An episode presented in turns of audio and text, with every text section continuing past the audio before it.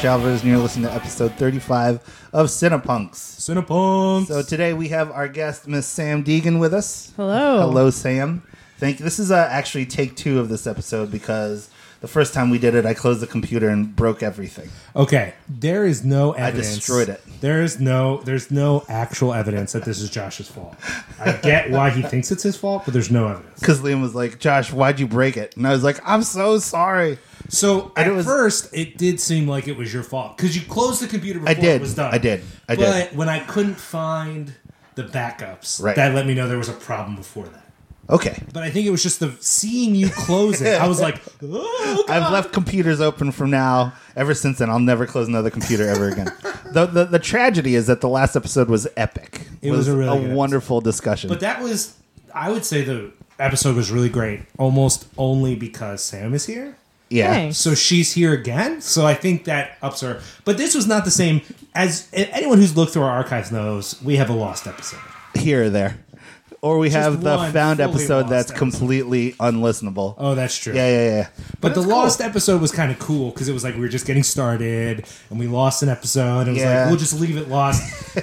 At episode thirty-five, losing an episode less cool. Nothing epic about it. Like we were not like, oh fuck it, who cares? We were like, Yeah, oh no, we gotta do it again. Yeah, man. I don't know. Amateur hour, baby. That's that's the that's where we like to play it. I think we're trying. We're doing our best. and I'm way more caffeinated than last time. Yeah, I'm I'm hoping this leads to chaos. yeah. I'm It hoping might. this leads to sponsorship from Than Long, one of the greatest Vietnamese restaurants in we the went and made it Kensington that area. long. I do have to say, I do have to say, we have not pursued our sponsorship deal with Federal Donuts, and that's all on me. I just keep forgetting to email my man Brian, and it's not them. Like, so uh, as you guys know, we used to be sponsored by Federal Donuts. Then the person we were in contact with left, and then I just didn't get in touch. I finally got in touch with them just before this is hardcore. But my Yeah. life has been so hectic since this is hardcore. I haven't gotten back in touch. But they were seriously like, "Yeah, man, you got." Because we literally what I said was, uh, "We eat too many bad things anyway, so we don't need donuts. We just want coffee." and they were like, "We would love to give you coffee. That would actually and we would so love much to drink their coffee because it's so delicious. It's good. Well, it's elixir coffee now, Ah. so can't go wrong there. Cannot go wrong. Anyways, we like you, Federal Donuts. So we're back here with Sam, and we're gonna do our whacking on track. And I'm wondering if if you have new whacking on track, or if you're gonna do the same ones. Sort of. Some of Okay. the same, some new. I kind of like that. I appreciate that. But as our guest, you get first go. So let's hear it. Okay, so my on track is I just read the first two spectacular optical books. So to be fair, I'm in the second one, so I'm a little biased. But the first one, it's called Kid Power, and it's an anthology from all different film writers about weird children's programming in the 60s, 70s, and 80s. Wow. and I contributed to the Kickstarter. So I've had the book for I guess about a year now, but I finally got around to reading it and it was great. Like made me want to watch so many things that I I hadn't seen. And the Satanic Panic book is the same way. And as for things that I've watched, last night I watched Halloween 3, which I will fight anyone. It is That's the, the best season of of the, the witch series. one. It's so good. It's the best one. Was it with you that we were discussing the Halloween story arc and all that about Halloween 2? I, I think I might have been talking with you about it or with Liam. Maybe? The, the, Was that was that on the last show? I don't remember. It was the idea that uh, Halloween 3 was supposed to be what the Halloween franchise was going to be. Oh yeah, no, that's that's That was, exactly. Was that what we were talking about? or- I think so. I mean, he wanted to do, I think, a whole a series of films that were all different Halloween stories, But were not all themed, about though. Michael Myers. Yeah. yeah. I don't know. That's a bummer, man. The whole Michael Myers thing. Especially considering, like, you know. Where it wound up, Yeah. H two O. Like Well, when which I- LL I actually defend H2O. I don't when know if we LL mentioned that Cool last J is the only good part of your movie, and it has It's not a. some. That's not a good look. That's not. Uh, when was the I last mean, time I you guys listened to I Bad by him. LL Cool J? Wow. I That love shit is LL fucking Cool awesome. J. In Deep Blue Sea, he's the greatest thing ever. it's not about having an issue with LL Cool J. No, no, but It's I the- the mean, franchise. I get it. I mean, I get it. that's I understand. When you only have one part of your movie that's good, that's what I'm saying. But go on about Season of the Witch. It's just wonderful. I mean, I uh, hopefully when I am old, I will become Conal Cochran and give children evil masks and take a piece of Stonehenge and I and, mean, and the world. I will say too. Besides the fact that for me, Season of the Witch might be my favorite one. It's also the best soundtrack of any of them. Mm-hmm. It definitely it's so much better than Halloween. Like Halloween's good, don't get me wrong, in in terms of the soundtrack, but I noticed that watching it again last night just how great it is. So how about whack? What do you got for whack? Well, so on Monday I published an article all about contemporary horror and part of the reason I wrote it is because people accuse me of hating everything, which ha- there's a current So you watch these new movies, and there wasn't a lot of things, or there were some that you liked, and there were some that you really disliked. Yes, definitely among the movies I disliked, American Mary is at the top of the list mm-hmm. because it. I don't really get the hype. Like, I, I tend to be one of those people who dislikes movies that are way, or books or anything, music that has way too much hype behind it. But even this, like, I gave it a couple years and watched it again, and I still don't understand what anyone found enjoyable other than Katharine Isabelle, who's always delightful. But even she couldn't save it. I, I I didn't hate it, hate it, but it's not interesting. And again, I hate to say that because I don't want hype to be a detriment to a film in and of itself. Like a Right. film needs a certain amount of hype for you to see it. On the other hand, in people's efforts to get you excited about a movie, they can oversell it. And for me, American Mary is mediocre at best. Yeah. It's kind of boring at times. Poorly It- written. it's not very well written at all. So I don't I didn't love it and and we said this last time and I don't want to focus on it too much but I do feel like a lot of the attention to both that and what is it Dead Hooker in a Trunk is that the name of it is about the directors it's you know we have two twin sister directors writers directors producers and I hear about them when I should be hearing about the movie Right.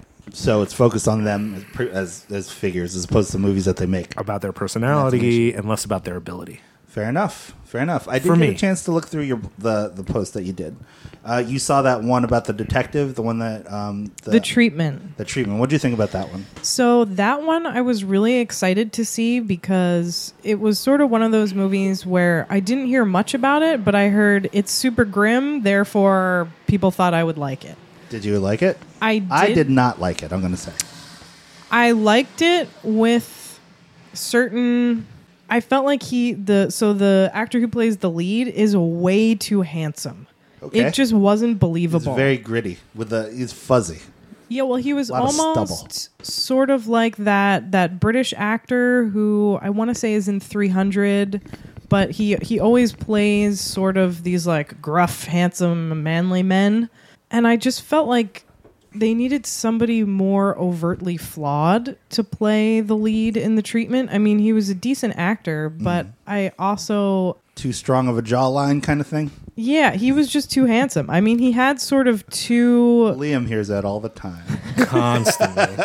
All I ever hear about is like, "Too fuck you and your Damn jawline." handsome. What is up with your With jawline, all this Liam? hair. Too All handsome for this hair. podcast. Oh my gosh! no one says anything about my hair. But go on. I'm sorry. No, he just he had two modes. There was mode number one where he was angry and looked like he was going to beat people up, and mode two where his head was in his hands and he was just struggling. And so that was a little like, come on, guys, we've all seen Law and Order SVU. Like you could take it a little further, but for the most part, I did like it. Okay, so do you have other whacks you want us to hear about other than American Mary, which is way whack? Starry eyes. Oh, we talked about this Oh, last yeah, time you too. I dislike forgot. Starry Eyes, You yeah. really just I, I so I just want to say I disagree, but I want to hear. Oh, oh I kind of remember, but I want us to actually record you saying why you don't like Starry Eyes. So I liked the beginning of it, but I feel like that whole also anyone who hasn't seen it might n- not want to listen to what I'm about to say because it's going to ruin Spoiler it for you. Spoilers. We need like a sound effect. Dude, we talked about this last time too. It's- foghorn. We're fine for now, but yes, eventually we'll we will have. That would be so funny. Yeah, it'd be so. I, but it needs to be like a like a button thing, you know, like and or we just like I could just get a foghorn and like, like actually spray it. Go on. or a cowbell. I like getting sound. Cowbell's I so like getting good, too. sound advice from uh, my The one- co-host, yeah. who forgets he needs to talk into his microphone. Right, right. I'm sure you would foghorn into the I would microphone. totally analog the shit out of that foghorn too. It wouldn't even be like a computer generated foghorn. It'd be like the air horn.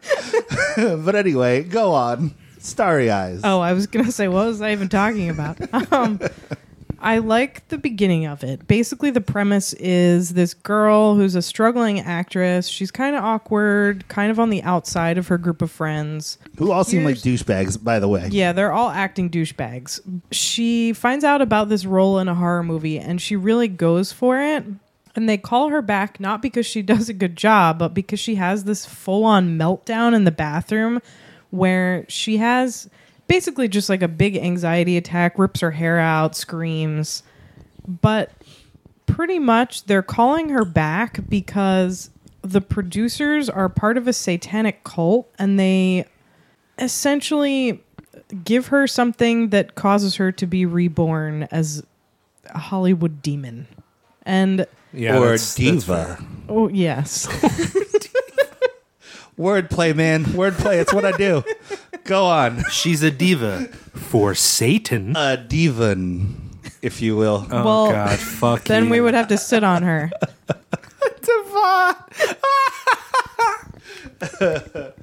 Okay. You tried. Sorry. go, go for on. it. Go for it. Yeah, I just I'm sort of tired of all of these recent satanic cult movies where the twist at the end of the movie is surprise, everyone here is in a satanic cult. I Is it a twist or a, a reveal? I, I got in this discussion with Evo yesterday that there's a difference between the two, and Yeah. that uh, a twist versus a reveal is very different. I guess it's a reveal. Yeah, Yeah, I feel like the Starry Eyes movie kind of was building up to it in an obvious way. I would say uh, a movie that it felt like a twist was maybe The Last Exorcism. Which oh my god, the hatred. I can't even begin. I am ambiguous on that movie. I I, don't, didn't hate it. I didn't love hate it, though. but I didn't. I mean, it's so there has- bad. There has, yet to be for me a found footage horror movie I truly love. yeah. there is yet to they're be. all terrible. I I. Well, see, if it's funny. One, well, well, let's continue with Starry Eyes because I, I have more to say on this. But Please go on. do. Well, it's mostly just that I'm sick of the trope. Like, Right. there's Last Exorcism, there's uh, House of the Devil, Kill List. And in my article, I wrote that I sort of gave Kill List a pass. Because of Wheatley. Is that his name? Wheatley? Yeah, Ben Wheatley. Actually, it's mostly because of Michael Smiley, the Oh yeah, sure, sure, sure. One of the two leads in the movie, and also one of the leads in A Field in England. I don't know why, but I find him super compelling, and he sort of saved the film for me. I I mean I love a field in England. Yeah, I me too. am- I've not seen that, but I just got a copy of it. I'm definitely ambiguous on Kill List, but I like it more than I dislike it. Well, I just ruined the end for you. And I don't everyone give a listening. shit. I'm gonna watch it anyway. Yeah, well, I think the reason I wound up liking Kill List is because someone told me that it was a surprise satanic cult movie. Ah, And knowing the ending, I was less angry. Like, I'm one of those people where I don't ever care about spoilers. Probably the only time I would have cared is with Chinatown. But, you know, my mother, my or my daughter, my sister. But with the satanic cult thing, it's just it's a really weak way to end a movie from a writing standpoint, but at least in Kill List they made it look super beautiful. I got to be honest though, uh, it works for me in House of the Devil too. I Oh. didn't. I, I know we. This is the again. We're gonna get into this. I think a little bit later. I want to just get through our whacking on track. Right. Yeah. But I think that, uh, and this is one of my joys that we can like horror and like different things in horror. yeah, the such same a broad like thing. Yeah, the same like Yeah. with metal. Like, Mm-hmm. uh, you know, I have friends who are super stoked on Amon Amarth, and I have friends who are super stoked on Revenge. Mm-hmm. Right. And those people are often not, you know, they don't see Super themselves stoked on on- like the same team. But no, you know, they definitely don't. yeah. But you, but it's kind of cool that the, you know, there's so much. I mean, I like that there's so much variety. Right. No, right, so right. do I. Yeah. Well, in, just just as a, a baseline, in the pantheon of horror tropes that you're sick of, Sam, what would you say? Give me like a top three things that you hate seeing in horror movies. Well, it's definitely the satanic cult thing, which is weird because I love satanic films and I really love folk horror. I just feel like with all these recent movies, it is literally they're it's like they're following the same outline. Mm-hmm. I almost wrote about Wakewood for my list because I like that they did something a little different with it. The- I, I don't know if you wait, guys which one was Wakewood? It. Is that the Wakewood, it's one of the new Hammer Studios movies where basically this couple their daughter dies, they're devastated, they move to this small town called Wakewood. They aren't doing so well because obviously, you know, their kid just passed away, but they get sort of freaked out by the locals and they want to leave, but the locals want them to stay because the husband is a vet and the wife is a pharmacist. And so they mm-hmm. want people of their skill living in that town. And they tell them, like, yes, we are a crazy pagan cult, but we can bring your kid back for three days. And Huh. I just it's not a perfect film. There's a lot of a lot that I was sort of frustrated by because I also really hate evil little kid horror. Mm-hmm. So Like- would that be another trope that goes in your top? That three? would be another trope, which was ultimately why I didn't love Wakewood, even Right. though the performances are solid. I might be with you on the evil little kid thing, only be only in that like I I feel like lately I've watched a couple movies with killer kids.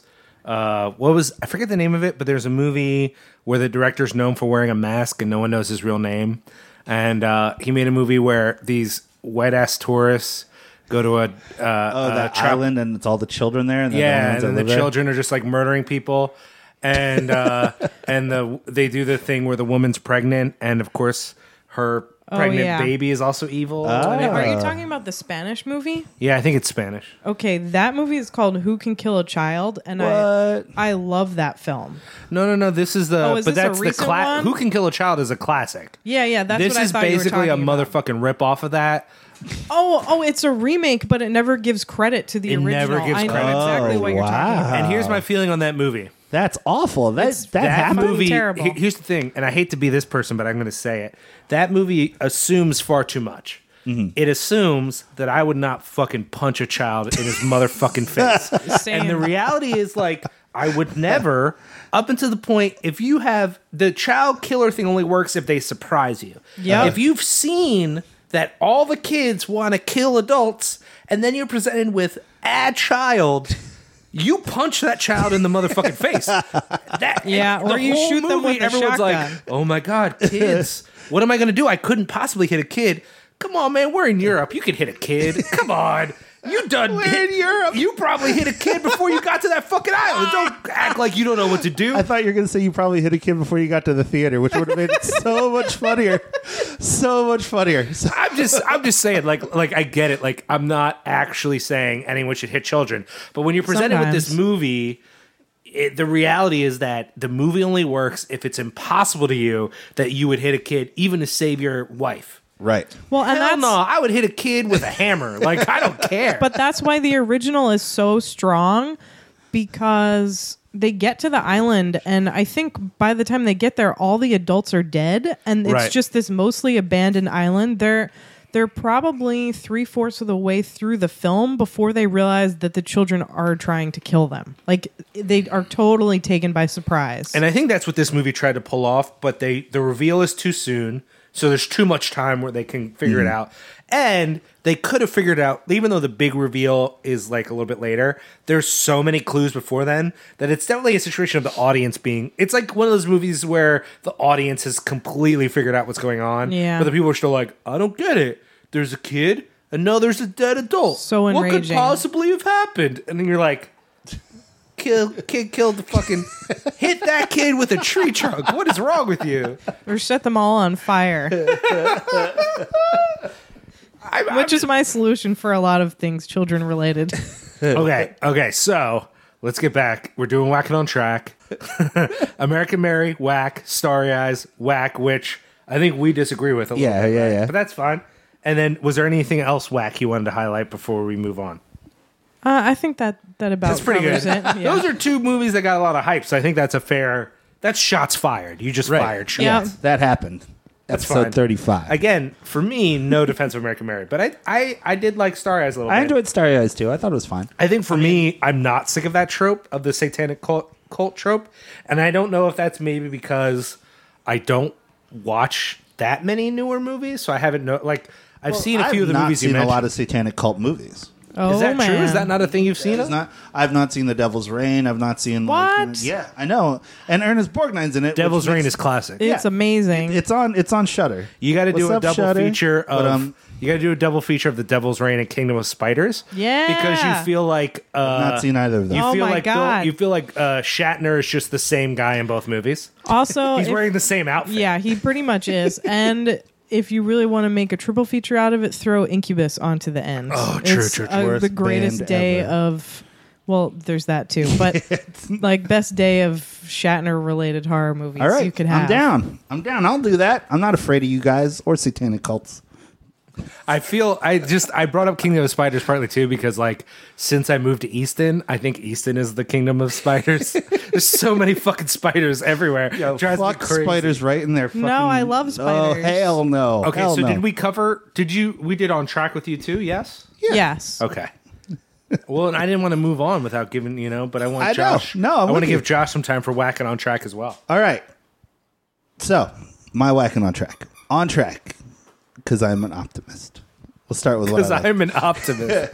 I've seen a, I um I went through a long period of times where I wasn't watching a lot of movies because you know I went on vacation, just been busy with like other stuff. But uh, this past week I saw maybe four movies, which is a lot for me. You know what I mean? I saw uh, the Black Panthers: Vanguard of Freedom, the documentary about the Black Panthers. Oh, was that? It was cool because I got to see it with the director in attendance, and Liam knows. Typically, I hate Q and A's. I'm not going to sit there Yep. every single time it's a Q and A. Typically, if we're there, it's for something nerdy.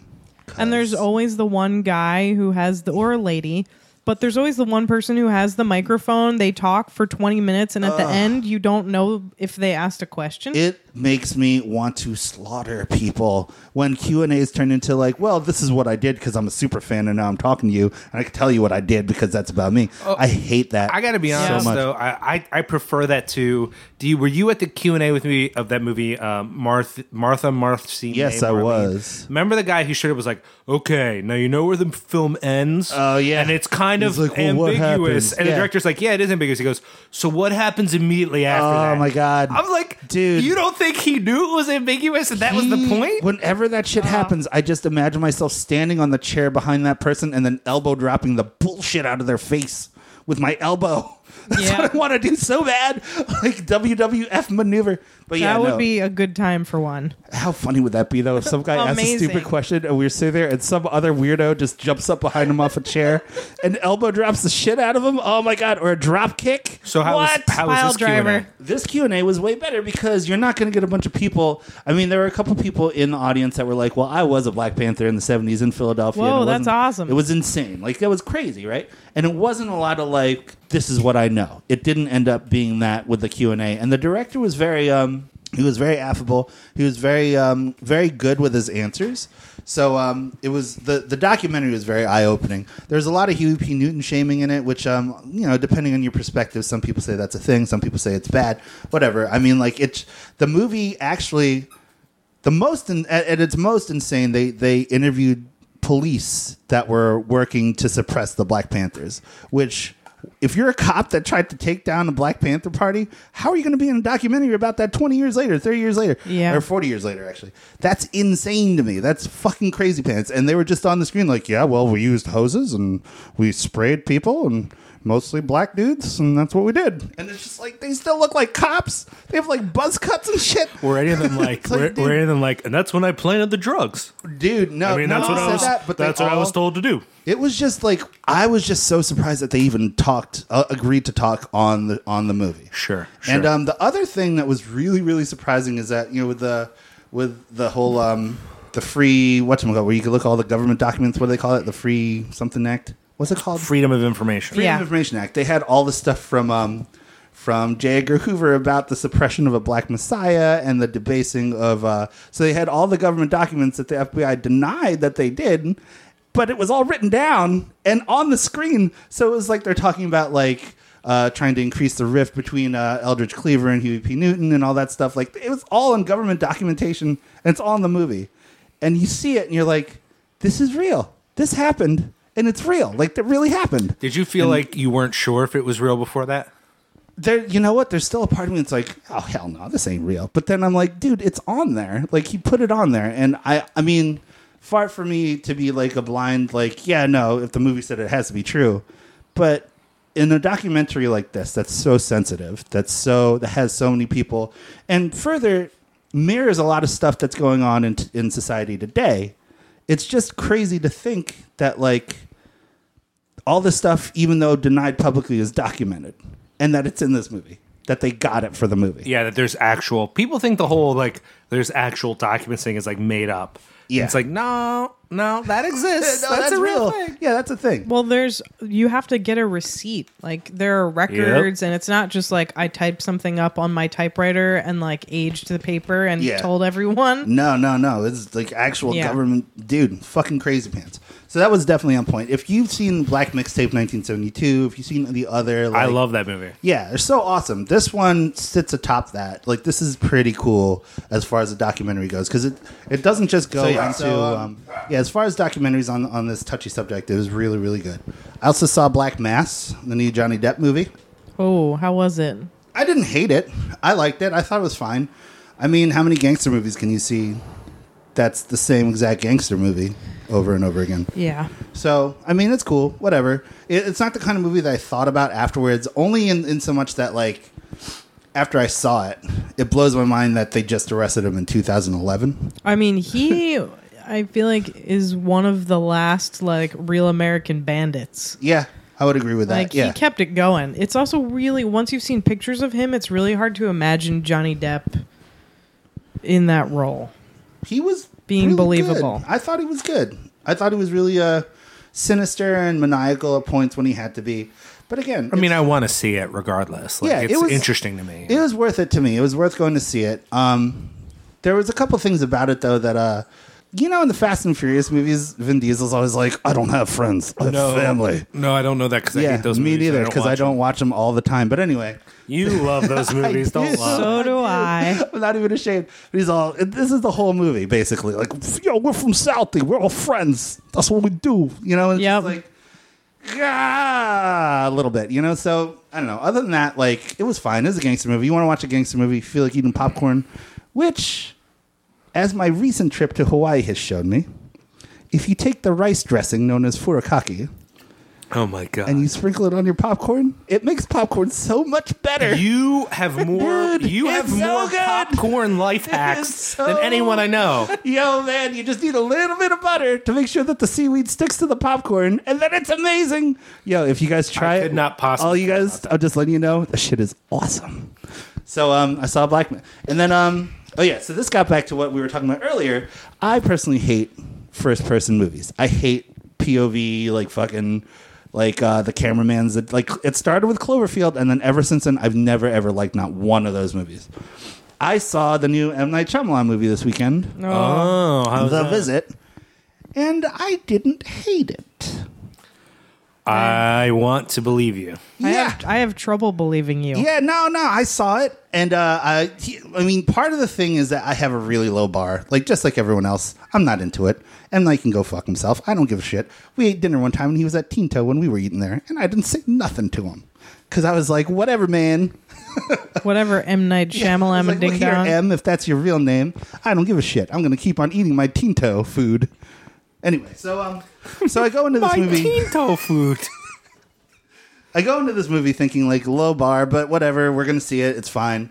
And um, I did not hate it. It was there. were- It's it's one of those movies where there's a reveal at the end, and I thought that the reveal was uh pretty interesting.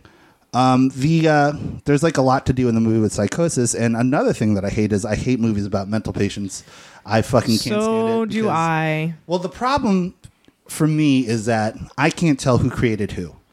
In that, when I have mental patients, because I work in a mental hospital, that act out, I can't tell if they're acting out because that's what their psychosis is doing, or because that's what they saw in a movie, so then that's what they did.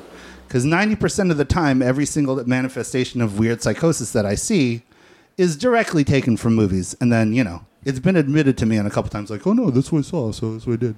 You fucking asshole. So um, I have a hard time with mental patient movies. This movie had both of those, and I didn't hate it. They got some of the psychosis right, which I'm like, huh, okay, cool. and uh, it is genuinely scary when you think about it. I'm just I just don't know if I can trust you. I'm fine with that. but um, yeah, no, I, I'm I'm gonna say it wasn't as bad as I thought it was gonna be. Well, so that's three. The on- children were annoying. I, I'm annoyed by children. Yep. You know, so That's what I heard. That it was super. I, of all people, I was talking to Joe Hardcore about this. I, I thought he was calling me for official business stuff. He calls me up. The first thing I was he goes, "Uh, yeah, that movie, The Visit. Don't see it. It sucks." I said, "I said, really?" He goes, "Those kids, man. I can't handle those kids." Yeah, that was it. It was like the beginning. I was like, "This is why he called me." is one of those movies where it's like you know typically i'm annoyed by by kids little kids doing little kid things or kids not being kids i hate that shit in this movie you got some grown-ass acting kids and i'm like okay sure Well, I think not? that's the problem is usually when kids are annoying in movies, it's because the writer or the director has this skewed version of what children are like. Yeah. And makes them Sure. so much more infantile and annoying than they have any reason to be. i would agree with that it's like when i see uh, drag queens and i wonder like what females uh, are you basing your drag character on because i've never met any females that act like drag queens RuPaul. Greatest woman on earth. Fair enough fair enough but you know it's the same thing with children in horror movies You When- just you just have a thing about drag queens. i I, love drag queens I know, but that's what I'm saying. Like you think about that. Not a lot of But people again- would compare that those two things. Oh no, it's totally it's totally real. Because if a drag queen's playing a drag character, I mean, that's how fair. many brassy bra- like brassy women do you know that walk around going like ba ba ba bum ba bum like doing all that shit? Just my mom.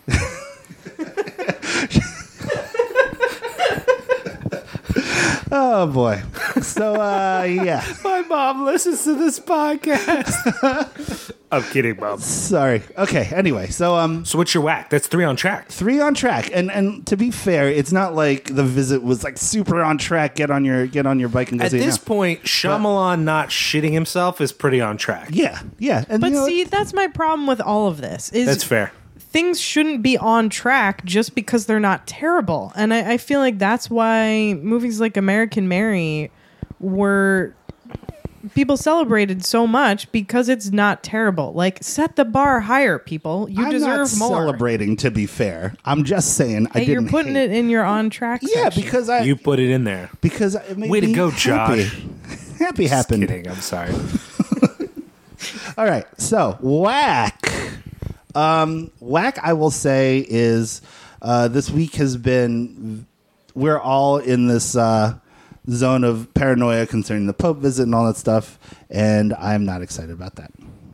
That's all I got though. I love that that's your whack. And it's also whack that the Good Riddance shows the same night as the Gloss show, and I had to choose, but I'm going to see Gloss. That's tonight. also yeah, and I So- uh, my whack related to that is that I think I can't go to the Gloss show because the highway is going to shut down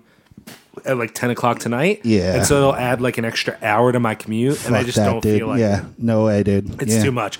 Uh, no, no offense to Gloss, and if I had thought it through, I would have gone to the Gloss show in New York last night, and I almost went to that. dude. You should have. And I was Ina like- co-played and I know. I just honestly, and uh, more Mother Goddess, who uh, Christy I worked Road, with for a right? while. Christy Road did a spoken word thing. Yeah, yeah, but uh, more mother go- more more mother goddess is uh, Kamei Death Star, who actually worked at the neighborhood time exchange with me, and she's super cool. Yeah, she they were they played the fucked up show at the Yeah, yeah, yeah, Yeah. yeah, yeah, yeah.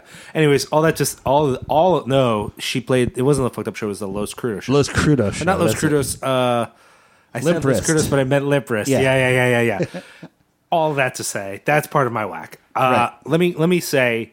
Uh, I'll actually start with whack because we did this. As you guys know, this is a redo. Last time I didn't really have a whack because I don't watch a lot of things that are whack. Right. And I've got two whacks. Your tastes are so awesome. They're No, like whack. that I'm not even taking- on the radar. it's that I'm not taking chances, but I re- I remember I went on this whole thing like, well, I don't take a lot of chances. I don't see a lot of things that I think I'm not going to like, so I don't see a lot of whack stuff. But then I forgot about reviewing movies, and basically, I haven't been on hiatus, but I haven't been as active in reviewing films. And I literally yesterday had two reviews go up that were me taking a shit, and I hate that. I actually hate it. I hate it when I You have hate to when write your something. when your product product is negative like that in mass. If it's occasionally sure but when it's like a continuous like oh i keep seeing crappy things. So the two things i saw and i i definitely got shit for one of these. So i'll say i'll start with the one that people didn't really notice.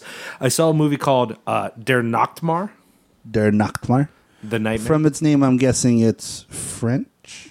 German. it's a joke. He was making a bad joke anyway, so uh, I'm gonna put you in a headlock. so this movie has some hype around it. It's a visual artist, a German visual artist that a lot of people like his work, and he's got some real famous supporters.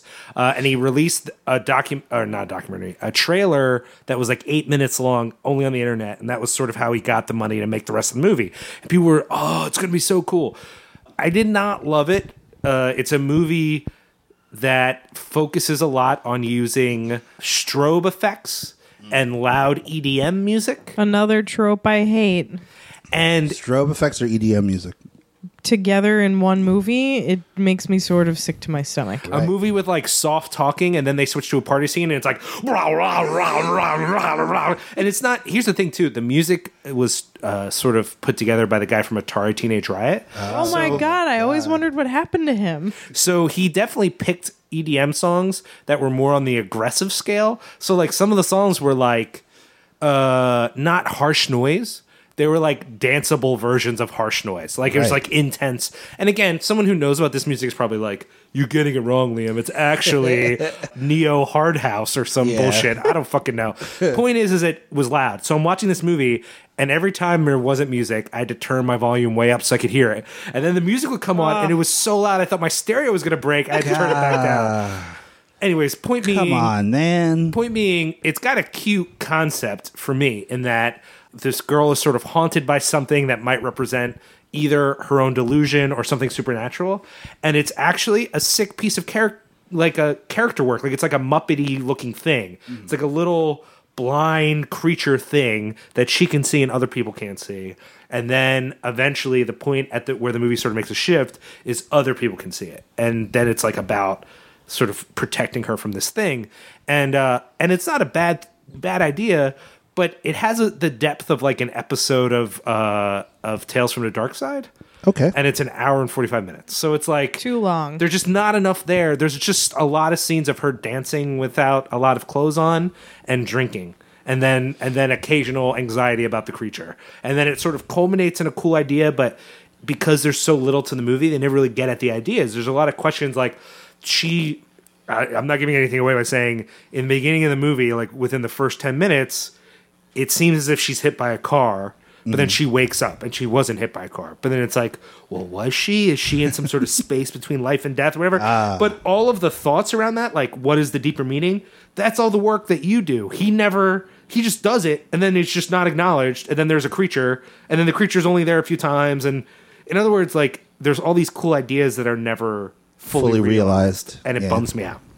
so that was my whack, was that. The other one was a classic, and I got a lot of shit for not liking this movie, The Sentinel. You don't like the really? movie. I don't like it. What about it don't you like?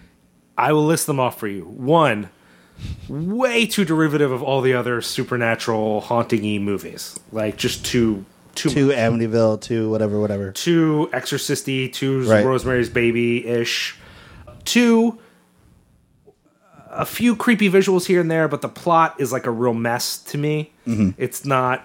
It doesn't. Refresh my memory. I don't know if I So, I've seen it, but I uh, don't quite remember. young young lady. She's living with her boyfriend, which Mm-hmm. immediately anxiety, and she wants to move out. Uh-huh. And her father dies, and her father's kind of a creepazoid. And you learn that when her father, she walked in on her father when she was a kid, uh, uh, fucking two fat ladies, and uh, for whatever reason that made her kill herself. And then she survived, and now she's going to move into a place on her own, and she has these eccentric neighbors and she's just had these weird experiences and then it turns out there are no eccentric neighbors so they're And like she's creatures or whatever and meanwhile there's a priest on the top floor and you know whatever movie's old i'll reveal what happened basically you find out that the house itself is sort of a portal to hell and the Oh, I think is I saw this, yeah. the sentinel guarding the portal to hell and then she is going to replace him you know I did see this. and it culminates in a big thing where there's a lot of circusy freak type folks and Yes. disabled people, and they're like the denizens of hell.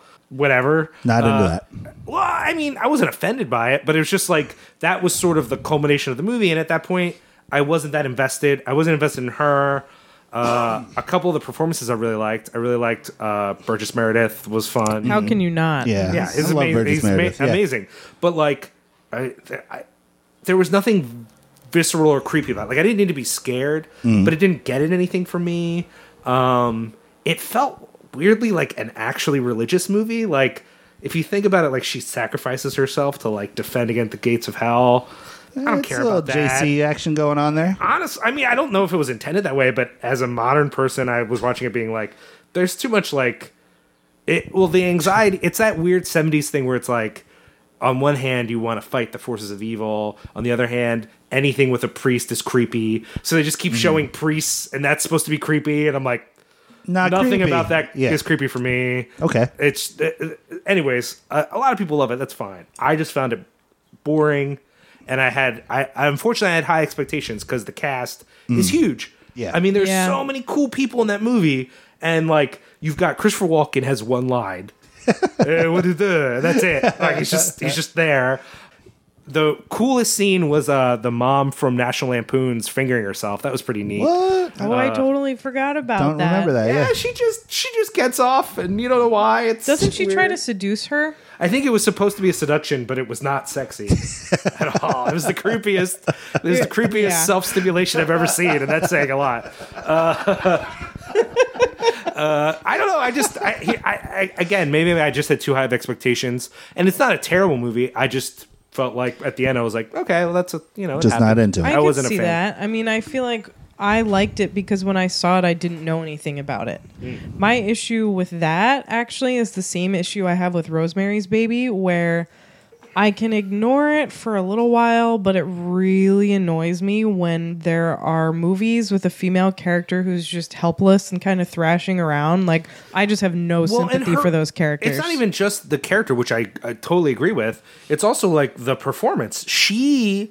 was not good. Like she just she. I would say this: Rosemary is not a great character, but I feel like Mia Farrow brings something to the character. Yes, this is the same character almost. It is. I would say actually more depth than Rosemary, but a worse performance, so that I care less about this character than I cared about. Rosemary. She at least tries to kill herself. Rosemary is just like Yeah, that's that's fair. total inaction. She's, oh, what's happening? Oh. But I'm sure I'm sure that doesn't mean anything about Roman Polanski though. All right. Don't shit talk Roman Polanski. Okay, anyway, so I didn't so those are my whacks. I'd say my other whack is uh you guys may have noticed we have more and more writing going up on the site. Yeah. Uh, and I love that. And I love I just got a submission. I'm just waiting for pictures to come with it for a new column. We're gonna have an 80s column called Love in the Time of Collars Up.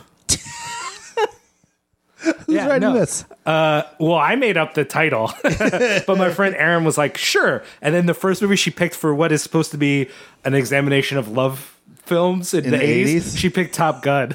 That's. I mean, it kind of is. That's awesome. I love you, Aaron. She's the best. so anyway, so uh, that's great. My whack related to that is that I haven't written a f- word. Right. I've written a lot for Synapse. You've been busy. Nothing against Synapse. Like I'm glad to write for them, and I think my writing for Synapse is more reviewing Blu-rays, which is not really what I want to do for Cinepunks. Right. But because I've been doing that and I've been busy with other life stuff, I haven't gotten to write what I want to do for Cinepunks. Like I want to write. I really want to write this thing about comparing the drive-in experience to punk shows and mm-hmm. talking about the need for film fanatics to embrace a DIY attitude. Okay. You know, when I was at Broad Street and we wanted to show movies, the number one response we got was, "Oh, well, people who like movies are real picky about where they see movies, so they would never want to see movies here." And I said, "What if we got money and it was free?" No, they still wouldn't want to come.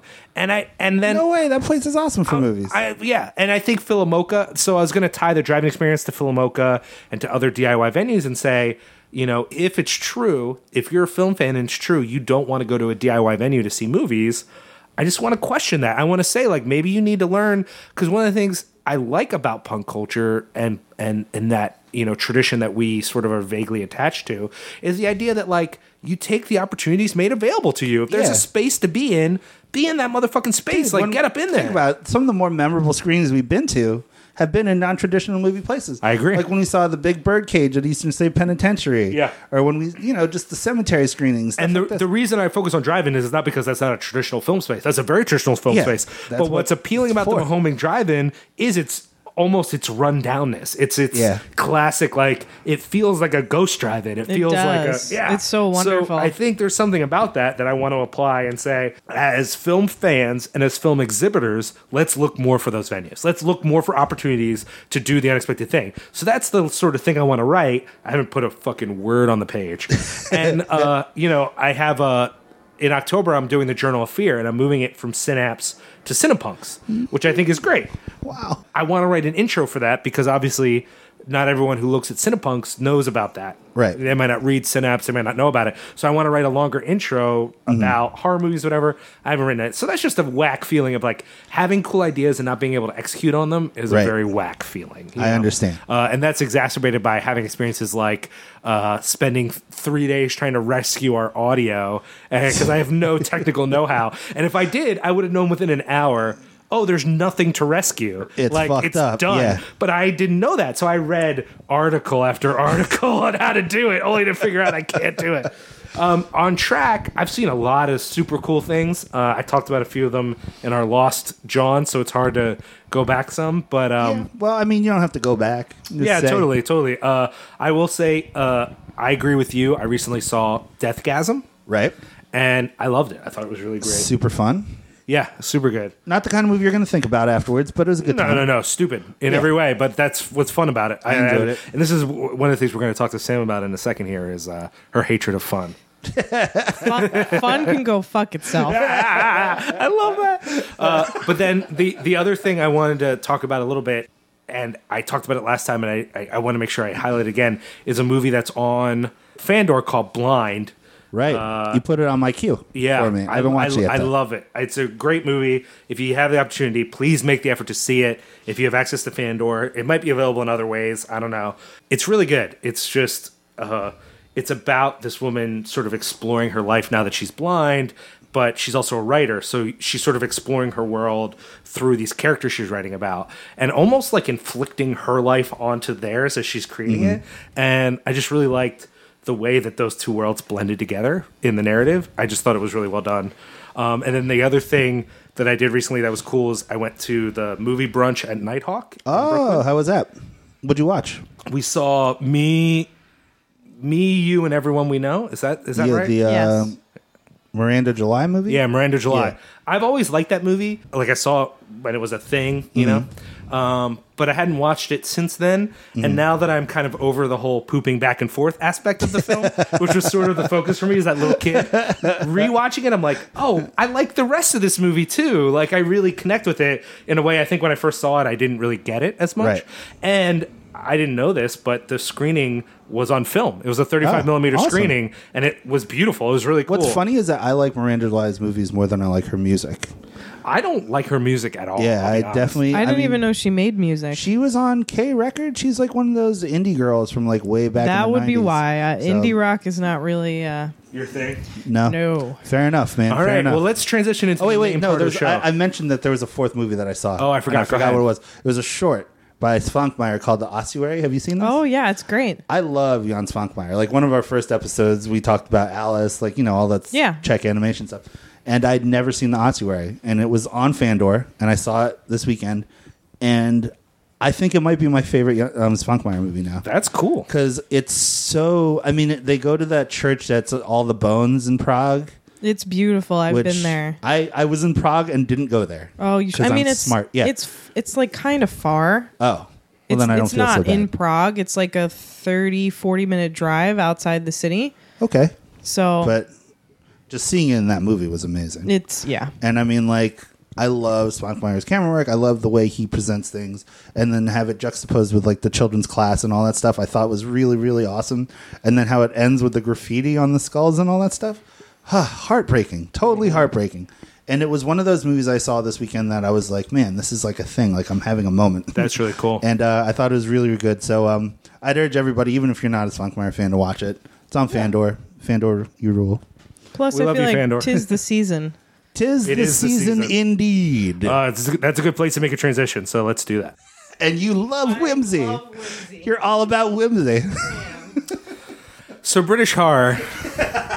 Speaking of Sam- whimsy, of whimsy. Sam asked us to watch three movies uh, for uh, coming up on her blog, uh, Satanic Pandemonium, she's going to be doing a protracted series, let's say, an extended series Super extended. on British horror films. What's and protracted mean? I don't think protracted was the right word. I think that No. was- He means Because I know what it means when I talk about it, but it's not good when I talk about it. I mean, I think that was. Anyways, let's keep going. so the point is, she asked us to watch three movies: Horror Express, Raw meat, Wait, Raw Meat, and Quatermass, in the, Pit. none of which are whimsical. all of None which are deal with trains. That's true. Well, I, I would say Quatermass when it first starts could be whimsical, and then it just goes dark. Like you know what I Dark mean? Like oh, British scientists find alien things. Like to me, that could be totally whimsical and fun, especially when they're like, you know what these alien things are connected to?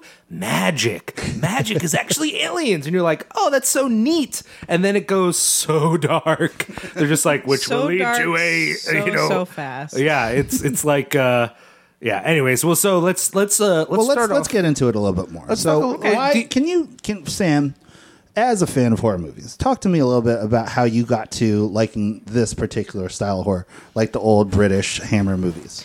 So and was these are not are real quick. I think only one of these was a Hammer film. Is that right? yes, uh, Quatermass in the Oh, Pit. that's is the only Hammer one. Film. What were the other two?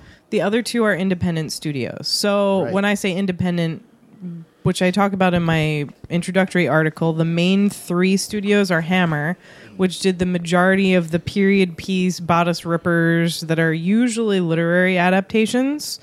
Um, then there's Amicus, who did anthology films, and they pretty much popularized the horror anthology. Like there would be no Tales from the Crypt TV series without their work. Um, And then the third is Tigon, and they, which you should watch because you haven't seen a lot of satanic horror. They did movies like Blood on Satan's Claw and Witchfinder General, stuff like that. I actually love Witchfinder General. Did you did you Liam before this? Did you know a lot about this kind of movie, this British horror in particular?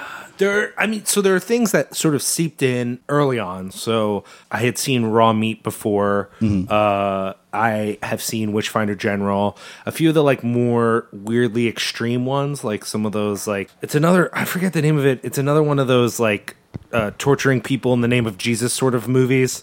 Sounds like Pete Walker. Yeah, I think it might have been a P a P Walker movie. But as far as Hammer, I've only seen a few things. Uh, the the Hammer Poe series. Uh, I've only seen the House of Usher. And you didn't like it, if I Those remember. those Like- aren't Hammer films. Oh, I thought that was a Hammer movie. Those are all Roger Corman movies. Oh, that's right. I'm Some sorry. of them are British co-productions, but most of them are American films. Um, Not to So be that I don't guy. know. I, I know I've seen. So I know I've enough to know I've seen a couple Hammer movies. Mm-hmm. But I also feel like you know my main exposure to Hammer films is trailers. It's like Okay. trailers on other things, and you sort of go in. And again, I'm using Hammer in the way I think a lot of American people use Hammer. Yeah. In that, To me- oh, this is British and it has period stuff. So British, it's a it Hammer happened in the seventies. To me, stuffy and British and Yeah, yeah, yeah, yeah. But very for- sort of for you, mannered. this is like a thing that you like, though. You're you're down with this genre of film. yes, it's How did you come to it? Like, because see, for me and Liam, I think most of our exposure to this has been through Exhumed, right? yeah, I mean, I saw Horror Express Yeah. as a double feature with Night Train to Terror. That's how I saw Horror Express. Like, I don't really know much about British horror movies, so for you to get into it, like, just I don't know, just curious how you did that. I mean, I Or by think what way? when I started watching horror movies as a kid, I tended to be in sort of to watch them in like two different camps. On one hand, I would watch stuff that was sort of like comfort movies, like Vincent Price, older stuff that's not as extreme always. And that's the kind of like i'm in a bad mood i want to watch something really comforting movie. And that's how i got started with hammer. Then of course on the other end are like fulci movies and stuff that is more obscure more extreme.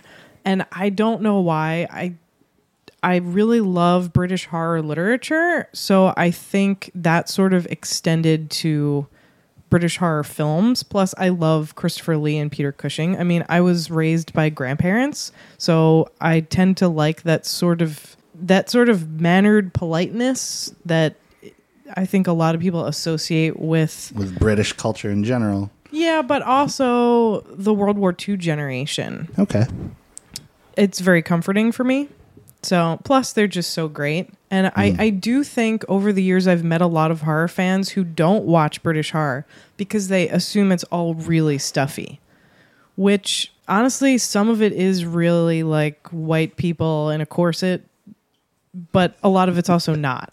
Well, I mean, the period, some of the period, I, I wouldn't even say all the period stuff, but some of the period stuff, sure, it is that sort of classic we're in a castle. blah. Yeah. But, um, I mean, some of the satanic, like, tortury stuff is way more extreme than a lot of what was going on in America. Like, uh, and, and, uh, I feel like the three movies we watched, Are pretty extreme. yeah, they're, they're three movies that brutal, I could thought. have been corny. Yeah. Oh I- yeah. so I will say, actually, raw meat to me is actually surprisingly not brutal.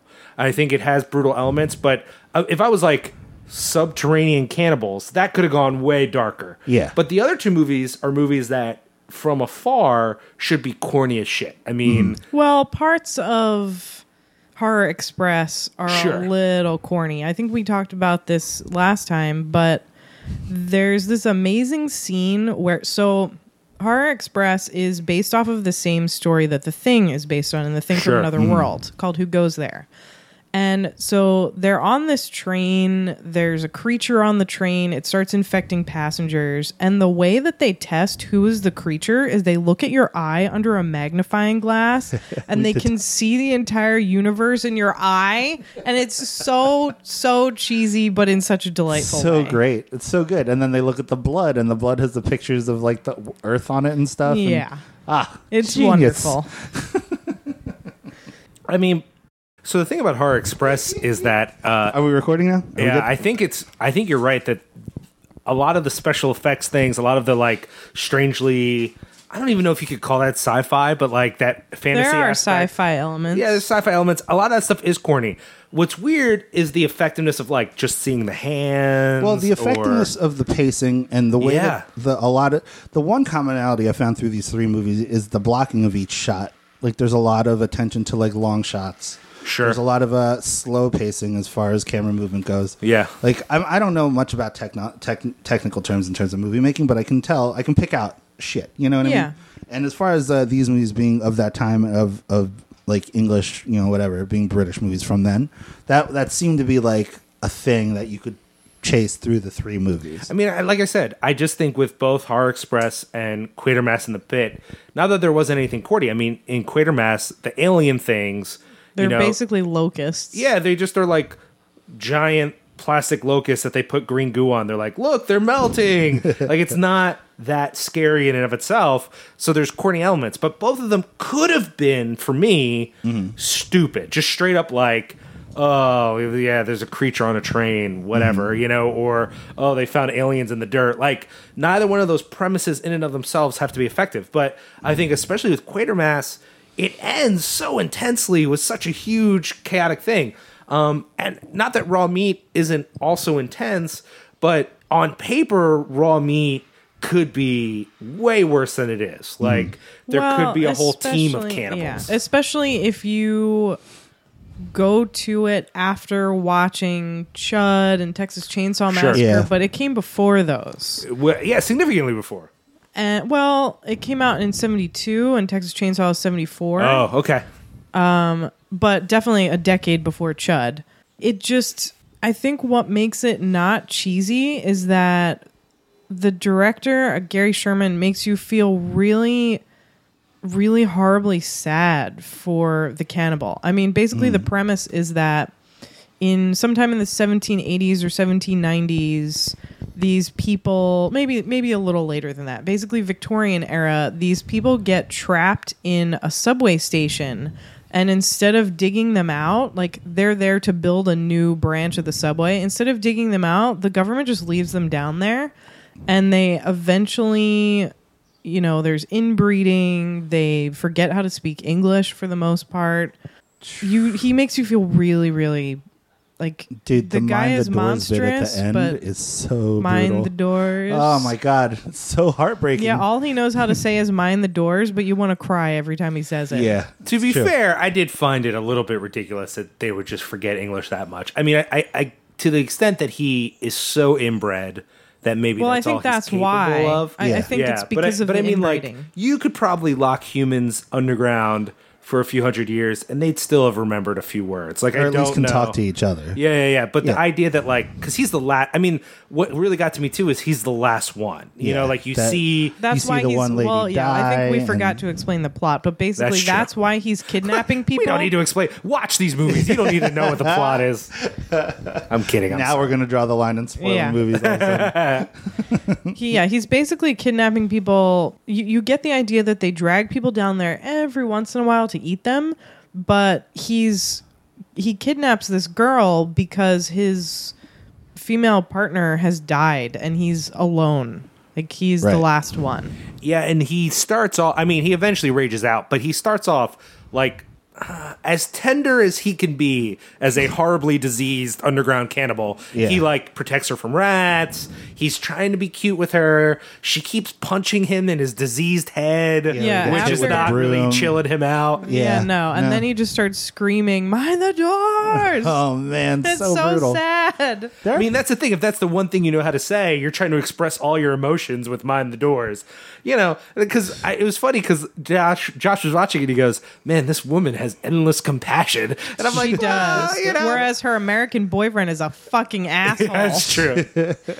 but to be fair, she does punch him in the boil. I mean, everyone goes for there's one in the part of his head well, that he is clearly kidnaps fucked her, up. but he kidnaps her and It's true. drags her down into the subway to a room full of rotting dead bodies. That sucks. That's also true. you Yeah, probably not would punch him in the boil too. I, I mean, I, I do have to say though, he takes a few headshots before he gets rapey. Well, I he mean, tries to calm her down, and she just he- gets he's more try- hysterical. he- and I think the thing is, is like obviously there's no good resolution when you're kidnapped by a diseased cannibal. Yeah. there's no like, well, let's just talk this out, you know, like whatever. But I mean, you, it is, it does feel. I mean, when he's uh, feeding his dying companion blood.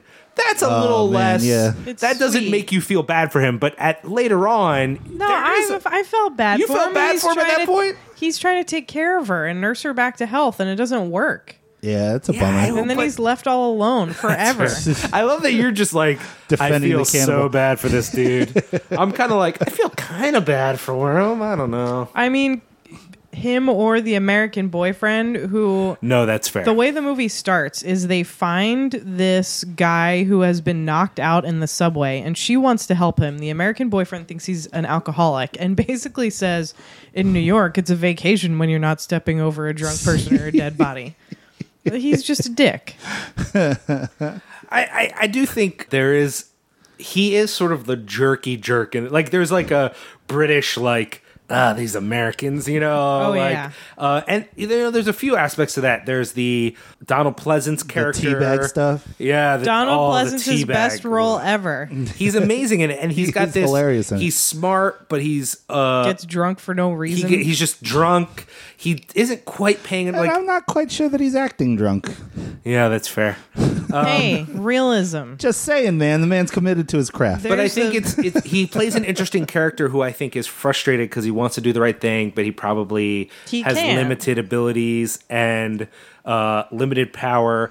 But also, like they do set up quite a few situations, like the big kidnap scene. He's getting drunk. Like I think the directors he's in want a to show bar getting you drunk. a guy that you like. But you, you, there's under no illusion that he's going to fix things. You know, But he right, does. right. He he sort of comes in and saves the day at the end of the film. yeah, and then he goes, call MI5 or whatever. Well, but he also the greatest part of the movie is so Christopher Lee, who's an MI5 Oh, yeah. agent.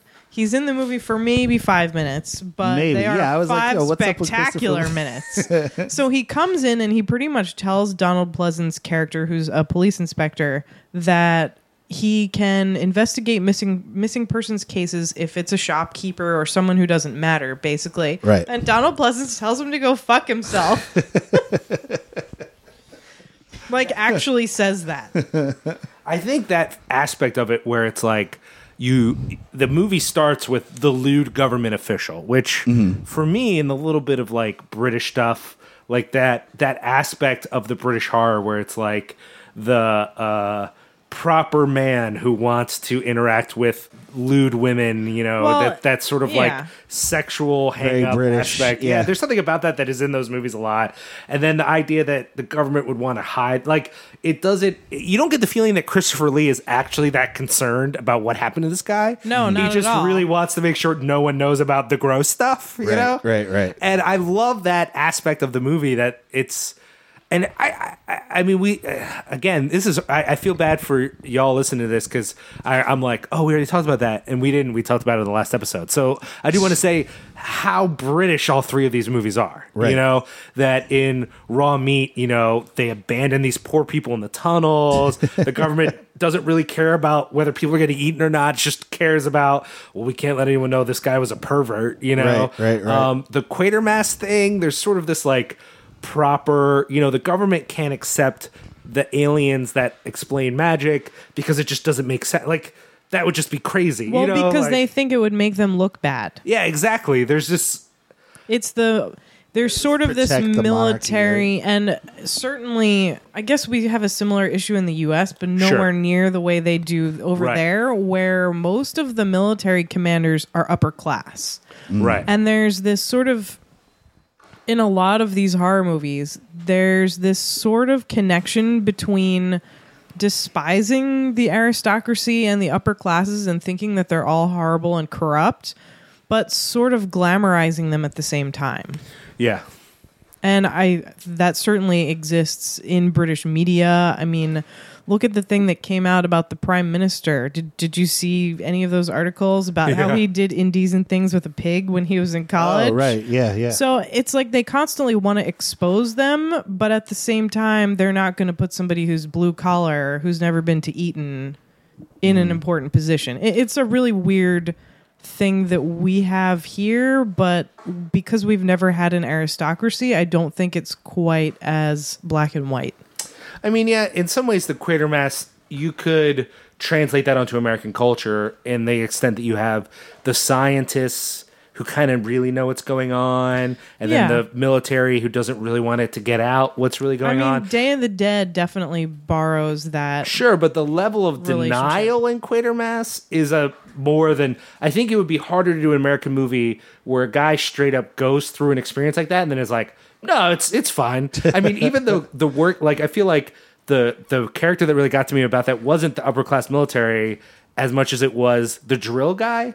The drill guy goes through this whole horrifying experience where there there's so much vibration that they're puking. He's out there, he's clearly shaking, he's clearly upset, and he goes, "So I guess uh, I guess I'll just give it another go then." Or and I, I'm like, if that was an American in that role, like you wouldn't write that. You would he would go, "Yo, I'm out." Like I mean, he'd just be like, "I'm done." That was scary, but like it's it's there's My, something my union says I don't have to do this. exactly. this falls outside the But there was descriptions of my job. but it didn't feel false. It felt British. It felt like that's yeah. The British guy would be like, uh, "Whatever you say, governor." You know, like, gotta go back in. All right, that sounds right. You I feel like you could get away with that in British movies and Japanese movies, certainly. Yes. but like Yeah. an Australian movie or an American movie, No. oh hell no, they are not going to keep using that drill.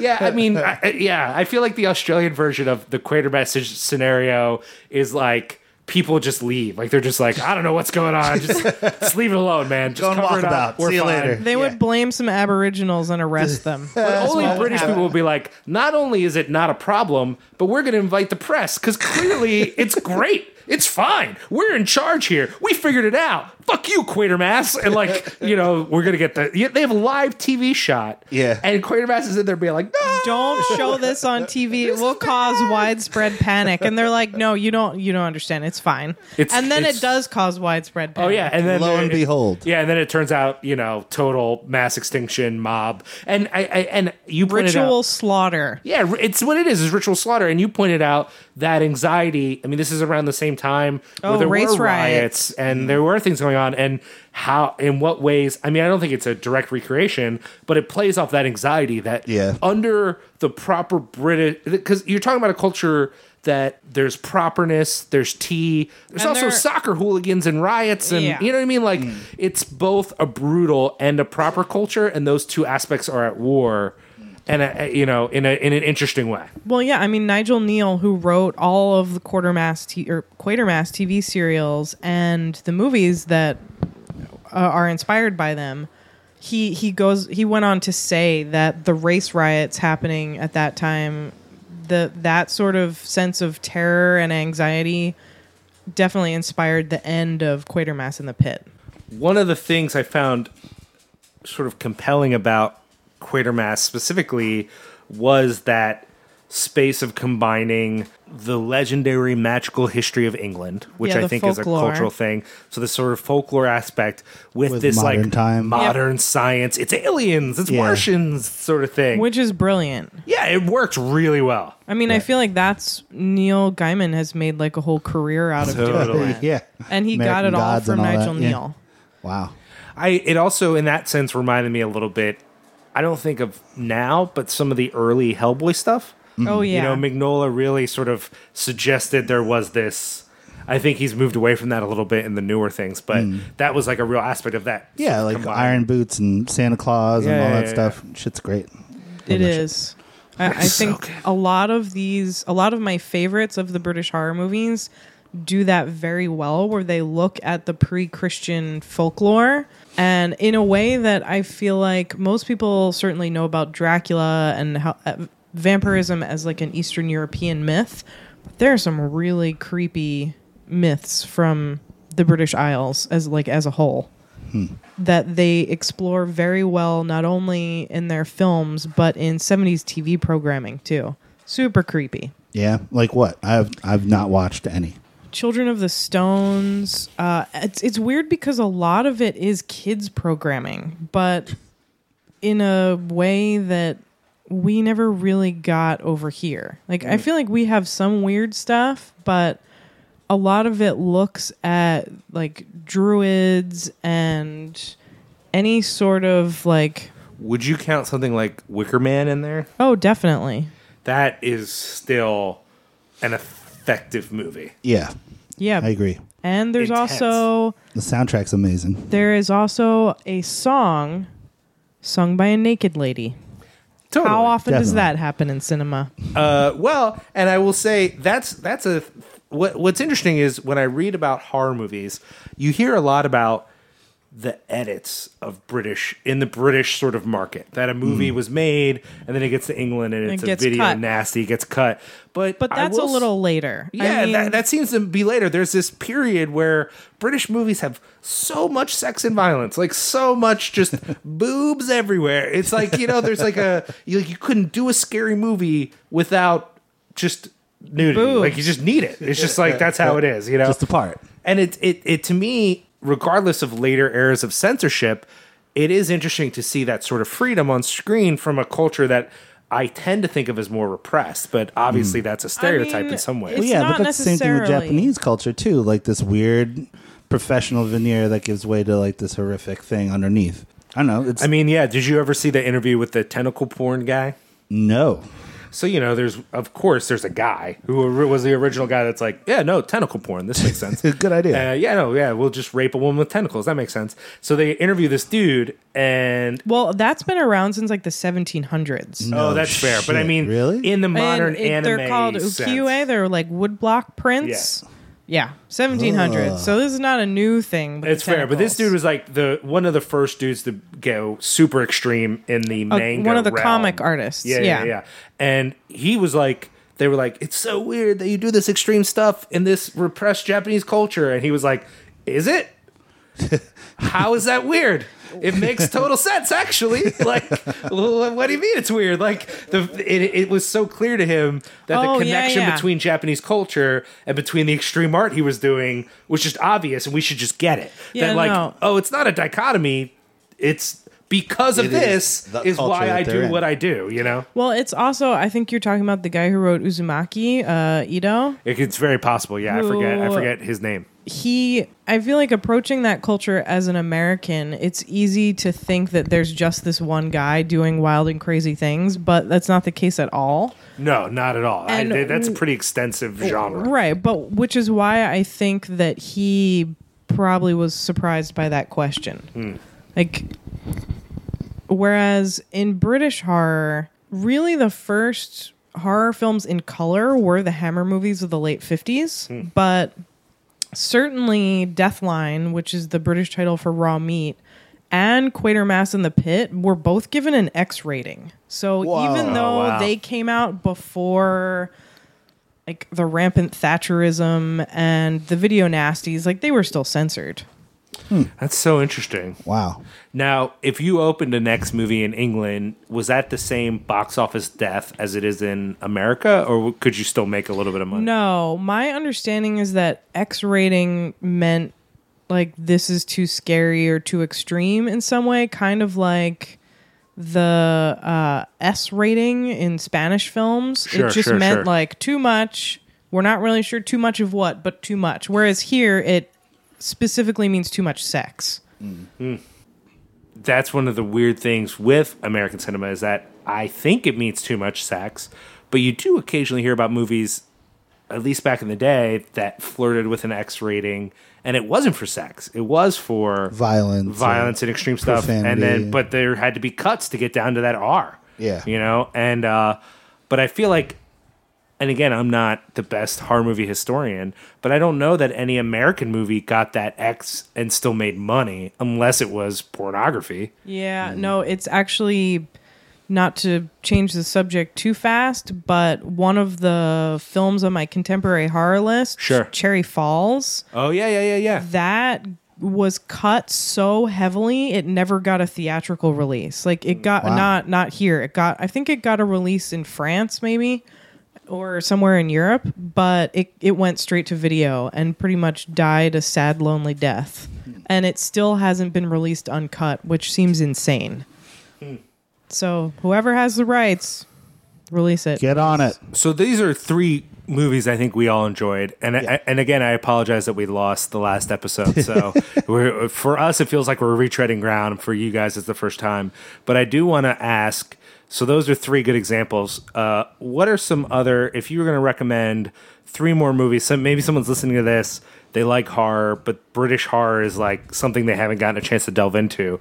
Where should they start? Like, what are you know what, What are good starting points What are as an a few entryway? good starting points that people could just like actually find and maybe get stoked on. Also, to be as fair, these were great starting points as well. Yeah, no, I mean, I, I saying. think starting with these three movies is a great place Yeah. to start. I just want to, for me, you, you know, who starts with three movies? We need at least six movies to start. Fair.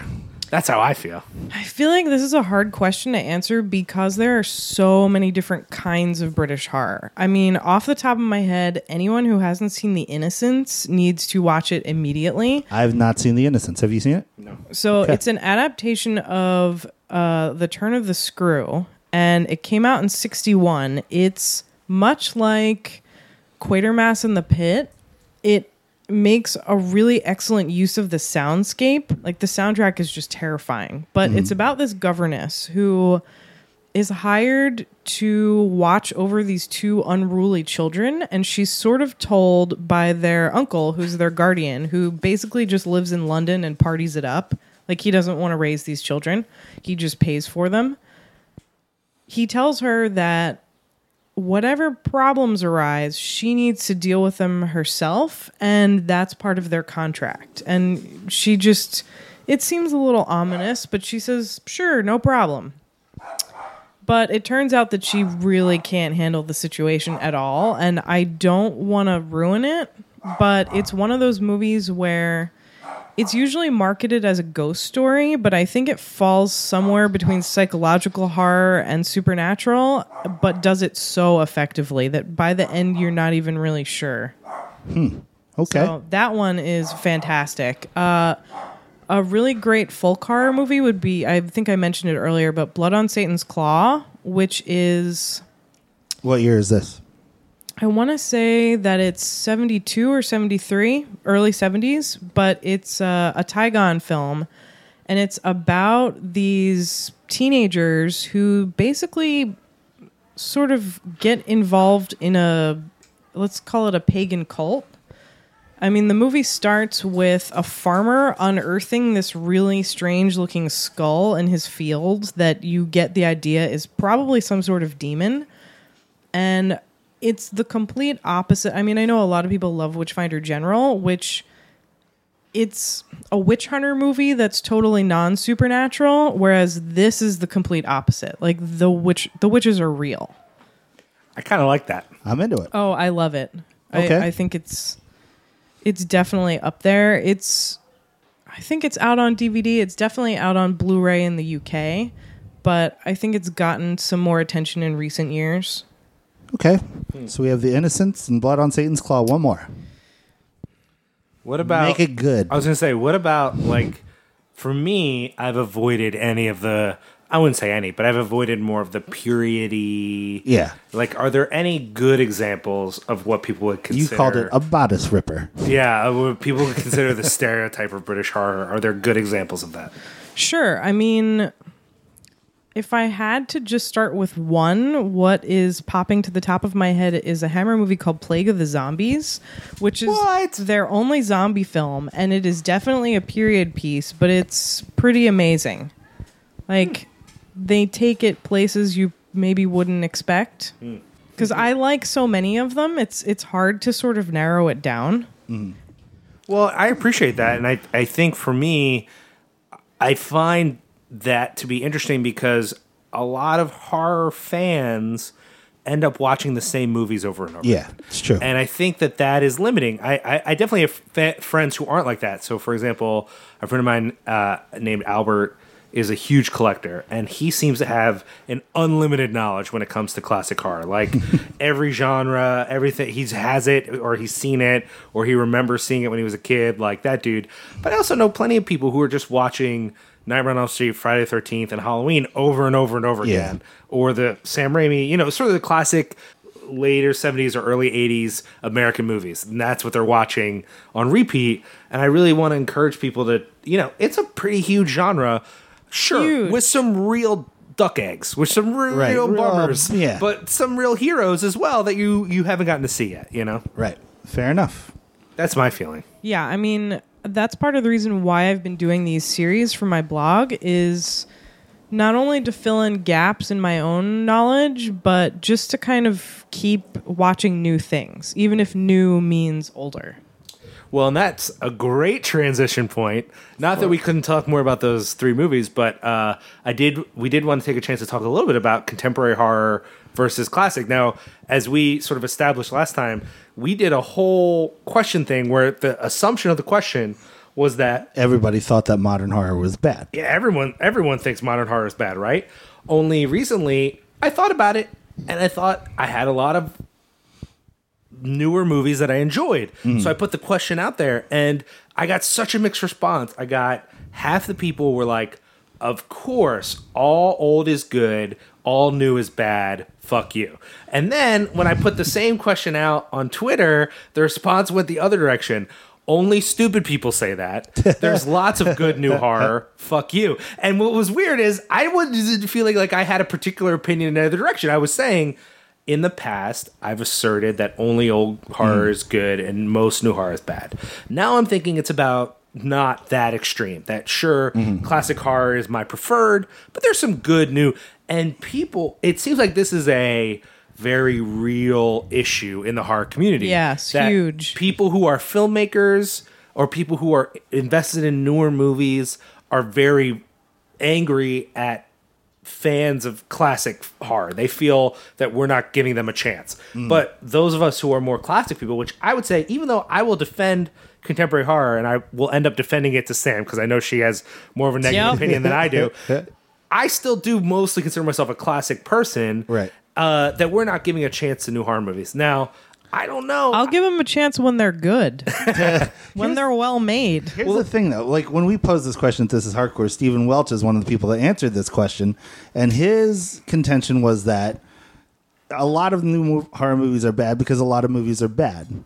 And I thought more about that between this taping and the last one, and I kind of think that he's on to the right idea. That like there is so much more now, so of course it's going to be harder to find the newer, better stuff because Yeah. you're going to have to dig through a lot more bullshit because a lot of shit sucks, and that's the truth. It's mean- true of mainstream too, though. I mean, when Yeah, we it's true of earlier when I everything, was though. sort of admonishing you about liking the new M Night, Night Shyamalan, Shyamalan a Ding Dong movie, yeah. movie, it's because I feel like people should want more, but more is not necessarily out there. It's true. And and I and I will say this was a point brought up by uh, our good friend Douglas Tilley, uh, host of uh, the uh, Eric Roberts is the fucking man podcast, and the guy who designed our new website. So big ups to him. Big ups. Uh, I don't know who he is, but I should listen to that podcast because I fucking love Eric Roberts. Have you ever listened to the podcast No Budget Nightmares? No. It's a podcast just about ultra low budget movies, just lowest of the low budget movies. So Eric Roberts is the fucking man is his new project,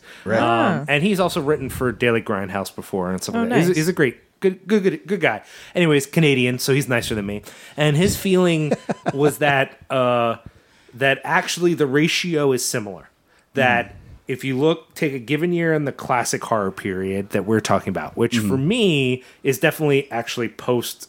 It's more in the, from the '60s on. Okay. you know. So take from that period, '60s on, in a given year, that the ratio is is uh, somewhat similar, or possibly a slightly more positive older period because there were less movies. So like in a given year you might have had so many horror movies. Whereas now you actually have maybe 3 to 4 times as many movies get made. But there are actually way more horror movies being made.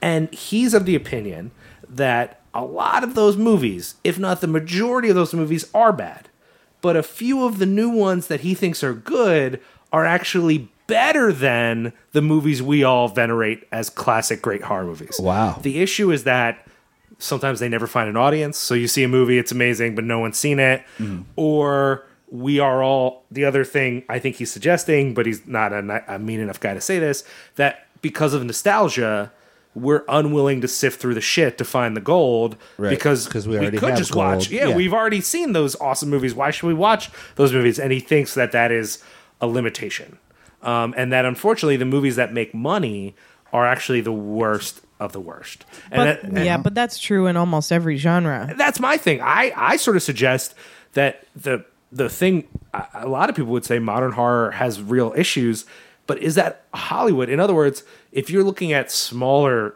horror movies, is there as much crap?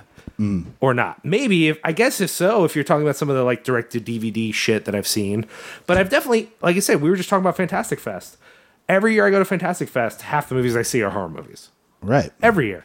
And of those movies, do I love them all? No, there's some real trash, but there's always at least a few that I'm like, That you're like, that movie's whoa, great." that movie's amazing. You're never gonna see it. And I think at this point, that's where we have a disagreement because so, I, this is my analysis. So, uh, for those of you who don't know, uh, we said this before, but I want to reiterate it. Sam has this blog, Satanic Pandemonium, and she wrote this contemporary horror. These are the 30 movies. And for me, the theme with all 30 of these movies. Yeah, the 30 movies that I I really liked Yeah. because I think this got cut earlier, but basically I always get into arguments or Right. discussions with people who just accuse me of hating everything, which sometimes is true, but I decided after thinking about it a lot, especially in terms of It Follows, which I did not like and got lots of hate for.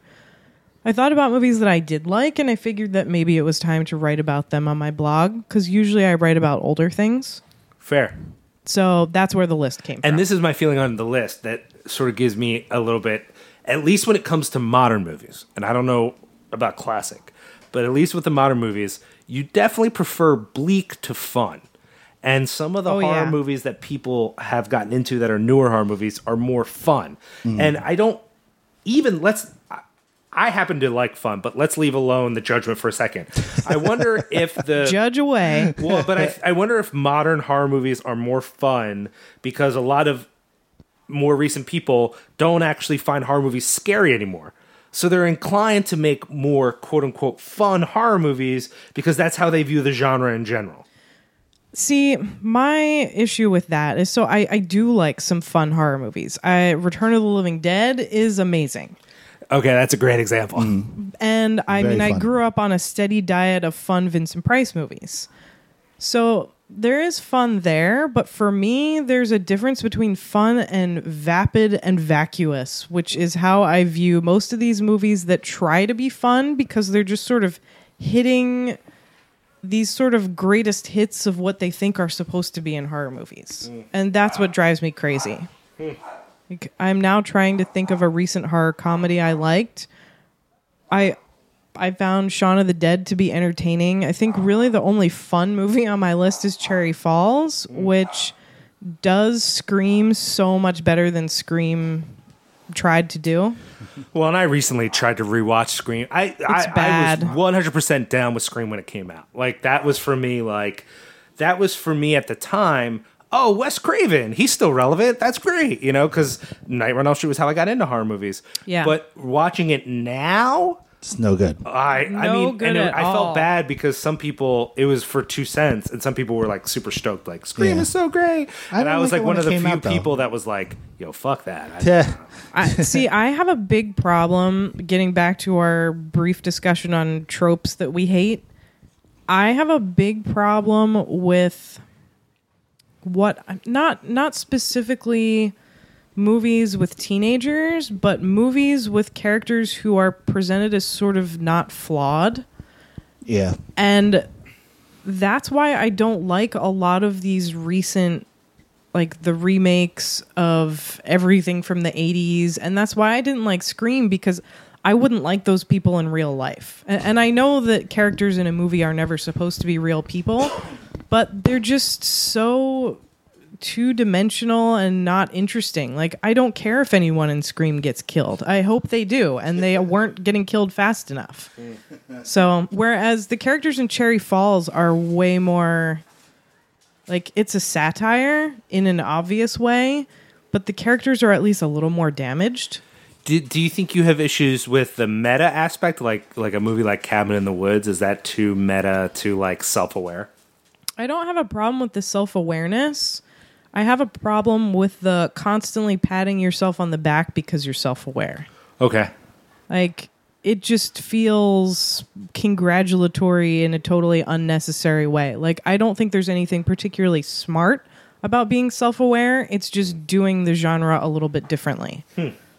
what about something uh, like Tail and Ducker versus Tail and T- Tu- Tucker and Da- Dale versus Tucker and Dale versus Evil? I God damn it! thought I was gonna hate, and one of my friends made me watch it and was like, "No, no, no, just bear with it." And I liked it because it didn't try to be anything too much. Plus, I also really like Firefly, and Wash is in it, so I I gave it a little bit of I uh, it's funny. I was a I, I do I think we have more to say about contemporary horror, but that just made me think about this movie, The Final Girls, that's coming out, and uh, I I reviewed it, and I think a lot of people didn't like it because it's not very hard. Like a lot of people were like, oh, it's a horror movie, but it's kind of corny. It's whatever. I watched it being like, oh, it's a f- it's a family comedy that just happens to take place in a horror movie, but like nothing about like I don't think the movie's pretending to be a horror movie. like the Addams Family and that kind of Fair. stuff. I'm totally fine with. I like when non horror movies or novels, what have you, when they use horror tropes, but it's really a drama. I tend to enjoy those. What did you think of a movie like The Guest? I haven't seen it. Oh, okay. Yeah, we both like the guest a lot. And uh, The Guest is a movie that is an action movie that uses Horror tropes, stuff. Yeah. it like definitely has moments where you're like, oh, it's a horror movie, but then it's not really a horror movie at No, all. it's more of an action movie. It's Yeah. like shoot 'em up. yeah. Yeah. Which I love b- action movies, good and bad. So I I'll have to watch that one. Um, so Josh, what are some of your thoughts about this? What is the what is it about the classic versus the modern horror movie? And I know for you, you're someone who from from I'll use that word again, from a meta level or maybe from a detached level, you don't like modern horror movies, but then when we get specific, there's a few you do like. Yeah, for sure. There are definitely movies I've seen in the past 20 years I've been like, yeah, good times. I've enjoyed, you know. But I mean, it's it's so if we if we consider something like Antichrist a horror movie, which I guess unequivocally it is. That's a lot different than watching um, Drag Me to Hell. You know Sure. what I mean? Um, and in that, I think that like for me, I I enjoy popcorn eaters with the same fervor that I enjoy movies that make me think and make me like actually consider what it is that I'm taking in. Um, modern horror movies has had a lot more popcorn eaters than things that I've thought about. Yep. for sure, and uh, it definitely hasn't moved me the way classic movies have moved me to consider further things about society and everything else that I deal with on a daily basis. Right, but um, what do I remember more? What do I watch more often? I mean, I've seen Evil Dead 2 more times than I've seen Melancholia. Did I think Melancholia was scary? Fuck yeah, I thought it was scary. It's terrifying to me. That movie like is so brutal and so bare, you know. But again, I've seen Evil Dead 2 10,000 times and it gets fun every time I see it. You know what I mean? So so what is my take on horror movies, on modern horror movies specifically? Um I enjoy them and I will always give a chance, but I definitely you're chasing the dragon at this point. You're looking for I like being scared. I love being scared. That feeling of like jumping and not falling down, that weird flutter. I love that shit. That's my shit. You know what I mean? So every time I watch a horror movie, I'm looking for that feeling. And it's just like heroin. Not that I've ever done heroin, but f- so I'm told. You know, the first time is always the best time, and then you go back looking for that feeling. And so that's how I see modern horror movies. Like, I'm looking for it. I'll give it a chance because I love that feeling so much. But will I get it? Not very often. Not hmm. more. More often than not, I'll just be left like, well, that was a funny, like a scary part. I almost had to close my eyes at that part, but I'll never get the whole general feeling of dread that I used to get. Well, because again, you know, we're older, et cetera, et cetera. We've seen more horror movies now. You know what I mean? Well, and I think we've also seen more scary real life stuff too. Yeah, that's also true. Real life has Yeah. definitely mirrored horror in ways that I, you know, especially living in Cash Money Kenzo, I've seen a lot of fucked up shit, you know. But yeah, I, I, I think um, I think between the three of us, I'm the most stoked on on modern horror, which is funny because uh, I think before I started giving independent film more of a chance, I was not stoked on modern horror. Right. So I think there was a period, probably mid 2000s, where a few of the movies on your list I watched because they were extreme. So the French Extreme, I Yeah. I knew that some of those were sort of thought of as horror movies, but I didn't come to them that way. I came to them that way because uh, I started reading continental philosophy, and there were a few people writing about Derrida who were into Von Trier, and there were a mm. few people writing about these philosophers that I were into that were into movies, and they Yeah. were like, "Oh, you should care about this movie," so I would watch it or that. And mm. so when I saw something like that, I'd be like, "Oh, clearly horror influenced this guy," but I wasn't taking them in the context of horror. It was only then later on that that connection of philosophy to film was part of what brought me more into film.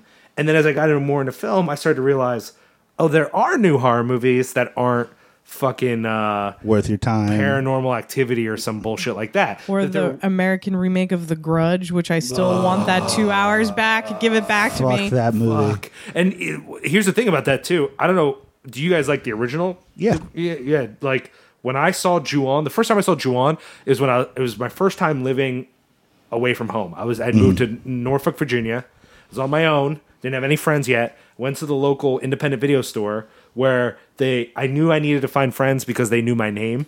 Everyone who worked there knew my name, and uh, I was like, I need something. I need a horror movie, and they were like, Oh, check this Ju-on movie out, and they had both. So I know you guys know this. There's the original original, and then the remake of the original. Yes. So I rented both. I Really? watched them consecutively.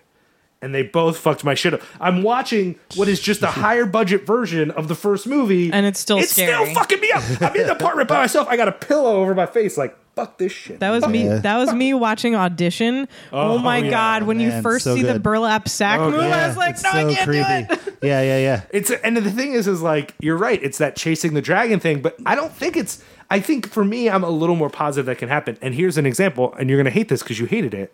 That's how I felt about it. Follows.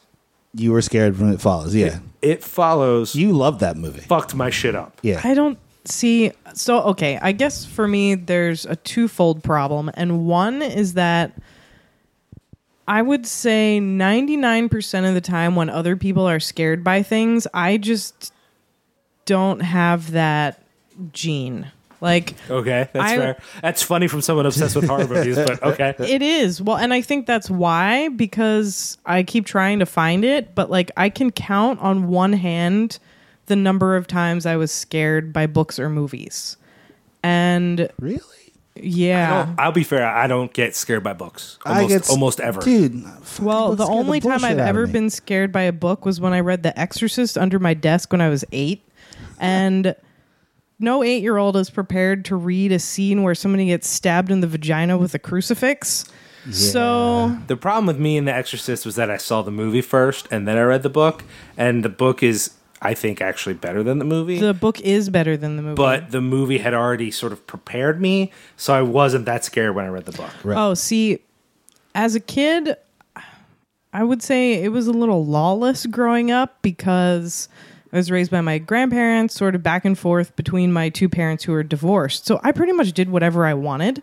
And my dad, who introduced me to H.P. Lovecraft, I mean, so much stuff that is probably too scary for kids.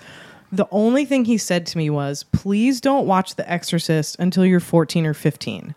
And the reason for that is because he saw it when he was like 11 or 12 and it scared the shit out of him and he hadn't watched it since then. So he had this like built up memory of it. So I was like, okay. I he never really gave me too many rules, so I figured, all right, Follow like. I'll follow this one. but he didn't say not to read the book.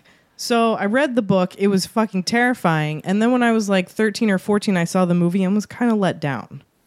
Because it's just, once you read that book, not knowing what to expect other than girl gets possessed, It'll fuck your shit up. it will fuck your shit up. It, I mean, it's an intense book, but I, for whatever reason, books don't scare me. They do fuck me up in that uh, the Palahniuk book. What's the name of it? It's all like stories based on real stories, and the first one is super gross. oh, yeah, I know exactly Oh, what you're talking um, And there's a story when he reads it live, people That like people pass throw out and up and all that stuff? So Was I it- I didn't know how intense that was, and I was reading it by myself. And again, it didn't scare me, but it did the visceralness Revile of you, it. yeah. So that I I was like, oh, and I stood up and I just felt gross, and I thought I was gonna puke. Like I was like, and like nothing I've ever read has affected me. Again, not that it scared me, but like when I read things. They wrap me up, but they don't emotionally affect me that way. Mm. And that shit, like, I was like, I'm gonna fucking puke right here. Just it was a nice summer day, and I was like, well, I- I'm about to vomit. I just felt like it was kind of boring, but I used to work in a Look at morgue. you. So Gee. Look at you. once you're like tossed around intestines, it's a little hard Everything to get. Everything else is kind of again Yeah. being one obsessive Fair. horror movies and how jaded you are to horror things is really really funny. It is. Just saying. So, so, so, uh, uh, but I like the day ruiner movies. yeah. I mean, I, I Day ruiner don't get me wrong. movies, Like, yeah. I love bleak. I love harsh. Mm-hmm. I love emotionally, you know, whatever. But, um, I don't. I haven't reached my limit yet when it comes to like. So, for example, a lot of people didn't like You're Next. I hear that a lot. People are like, I loved You're Next. I just I had fun with it. It was so much fun. I I don't know. I maybe it is that I find modern horror movies that don't rely on jumps. As, so this is what I, I, can't yeah, stand. I hate jump scares. this is what I can't Yeah, handle about modern horror movies. So and we've talked about this on here before. Yeah. Jump scares, no thank you. Sound effects like the big jarring. Um, Yeah. Cool. Like that shit sucks. Uh, all the characters are jerks, so you want them to die. No thank you. Yep. Yeah. Any a lot of these like newer supernaturally things Yeah, i mostly thank don't. You. especially like if it's set in modern times. Like i will say uh what was the movie? It's one of the few blumhouses i didn't totally hate. Uh possession? Possessed? Whatever. It's again a possession movie whatever. The only reason i found it more effective than some of their other sh- dumbass movies is because it's set at a time. I just can't handle possession movies in modern times. Like i just feel like Did you see the devil inside?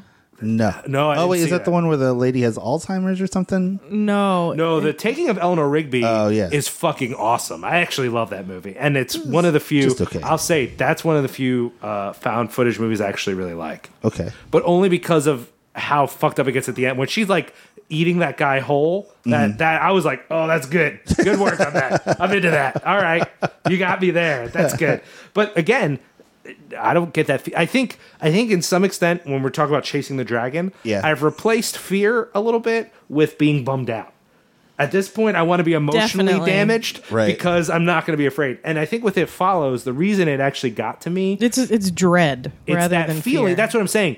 I actually will because I've had that nightmare of being followed. Mm. The dread aspect of that got under my skin, and I think that is actually more effective to me than a movie that's trying to be like, "Look, it's a guy with a knife." Yeah. Yo, I don't give a fuck about that guy with a Well, knife. Like, here- if you're gonna do a guy with a knife movie, it better be funny actually, or it better be like something goofy or something out Yeah. there.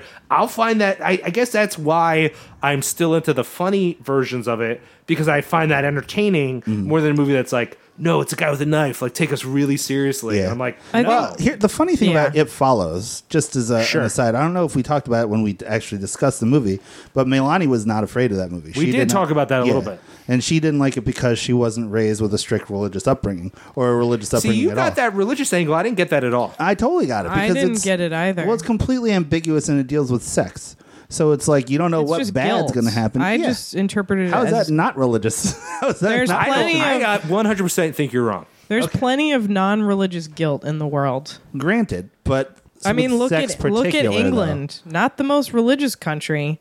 Guilt, sure. Yeah, I mean, I think uh, uh, again, uh, also my viewing experience was somewhat altered by having the director there and like doing the Q and A with him afterwards, so that I got to hear what he was thinking about it. And for him, it didn't because that was one of the first things people brought up was the religious aspect, Yeah. and he felt like the movie, though it dealt with guilt, was more about the guilt that teenagers put on each other. About the idea that your sexuality Yeah. is something that can get used up. That's you know? also what I thought that it Yeah, I, was. that that was sort of what, and it, that doesn't mean again. I'm not. I don't actually believe in the idea that if he didn't intend it, it's not there. So like Mm. him not intending the religious aspect doesn't mean you didn't get that. But I don't. I think I don't think it was intentional. Like I don't think that was his goal. Right. But I think it did hit that. Just from people's responses to it, it hit that note for a lot of people in this country. Saw it Mm. and thought about religion, which is like Yeah. not what I was thinking about. But if that's what they were thinking about, I don't think that that's for me again, there was a lot of things going on in the movie, but all that got to me was just something's following you. There's nothing you can do about it, and you never know that it's like the It's gonna shots. get to you, yeah. The long shots where you know it's in the background, And but it's they just haven't walking focused in towards on it, it, yet. yeah. Every time that happened, I was like, "Fuck this movie! I'm gonna leave. like I cannot. Fuck you. I'm out. Like I just couldn't handle it. It was too much for me." That's so weird. I felt like those were so just boring and bad. Are you But- are you a Kubrick fan? Can I ask that question? Honestly, You're not. You're not. I'm not. But The Shining is one of the few movies that scared me, which I feel like is a whole other That's a whole conversation. nother. Sure, sure, sure. Yeah. And I and I don't I think people bring up with it follows Kubrick too much. I think Oh, I think I've only heard it referenced in terms of John Carpenter, not Oh, Kubrick I've heard at all. I've heard both Kubrick and Carpenter. Yeah, Carpenter think- in terms of the film score, though. I think it's definitely and Carpenter those as far as the score. dreadful camera angles. oh, I thought I, I like the camera oh, angles. Oh, man. I think I'm the only person who didn't, because every time I say that, people are like, "What?" But what about the dead in the middle shots? That was very Kubrick to me. The Yeah. stand in the middle of the frame. Yes, Mm-hmm. which I found to be super self conscious and kind of annoying. Loved it. I loved it so much. But there is one thing I think it did well. What was Do that? it.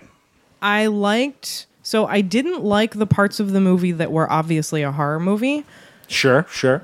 because I thought they were just, you know, all the things I've already said. I didn't like them. But the thing that I did like about the movie was its sort of sense of malaise. Hmm. Yeah. And having been a teenage girl and an early 20 something, like, even though it was a male director, I feel like he really got right the feeling of being sexually active, but not really. It's like sort of expected of you, but you're made to feel bad about it at the same time. Yeah. And that's why I didn't interpret the guilt as religious at all, because I think he sort of nails that. nails. LOL. he, he sort of got that part of it very right, mm. where there aren't really parents. They're sort of grown up, but not really. And they're kind of trying to make their way, but they can't because the suburbs are just I mean, I love that, and I do think, I do think there's an inherent uh, commentary going on about the relationship between the city and the suburbs. Yeah. the fact that the pool is in the city. Yeah. they talk about the anxiety their parents feel about them going to the city. I mean. It's a movie for me about liminal spaces, about the weird thing where you're not a kid anymore, but you're, you're not an yet adult, an adult. yeah. I, I think that that's sort of what's going on there. And and again, uh, we don't have to just focus on it follows, but I, I do think it's a polarizing example. There are people I knew who loved it for whom don't usually like modern horror movies, but w- this was the one that worked for them. And there are people who I think love modern horror movies and thought It Follows was a piece of shit. So I don't me. know. It's interesting how it is a polarizing movie for some people. Like, and again, I think some people over. I will straight up say it's the first modern movie that scared me in a long time since Ju-on, actually, Right. probably. Wow. On the other hand, people I think see a good horror movie and all of a sudden they think the genres come back as if it went really. I mean, even if you don't like modern horror movies, you can't say That well, horror horror's over. away. Yeah. It's not over. It still Yeah. happens. It will never You just don't over. like it. Like that's you know what I mean. Like like it's the same way. Like I don't like a lot of new hardcore bands, but I wouldn't be as presumptuous as to say hardcore, Hardcore ended in the '90s. Yeah. Hardcore totally mm. ended in the 90s. so did not. Maybe I just wish it did. You know what's funny about that too is like I I am someone who used to be like I wish people would bring back the '90s, and now I'm like, No. yo, 20 year olds. The '90s ended for a reason. Stop trying to be like, or if you're going to be like the '90s, let's have some more chokehold ripoff bands and less Life of Agony ripoff bands, uh, or you know, Or just whatever. no 90s ripoffs at all. Like fair. grunge, please don't ever come back.